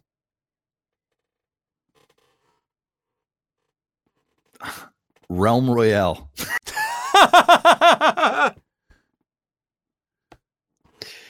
I just hate to see the potential just go to go to waste. I'm gonna just say realm because well, whether it exists or it doesn't, I know it doesn't affect anything, but the fact that they had such greatness at the palm of their hands and it went to shit the moment they let Ninja so is touch it that you want to get rid of do you want to get rid of the game or do you want to get rid of Hi-Rez? I guess is the real question. Hi-Rez. Let's get rid of Hi-Rez and have Realm Royale go in the hands of somebody else. All right. There you go. Snatching defeat from the jaws of victory. Exactly. Man, dude, what a what a sad story that was. Yeah, it was absolutely brutal. Uh there you go.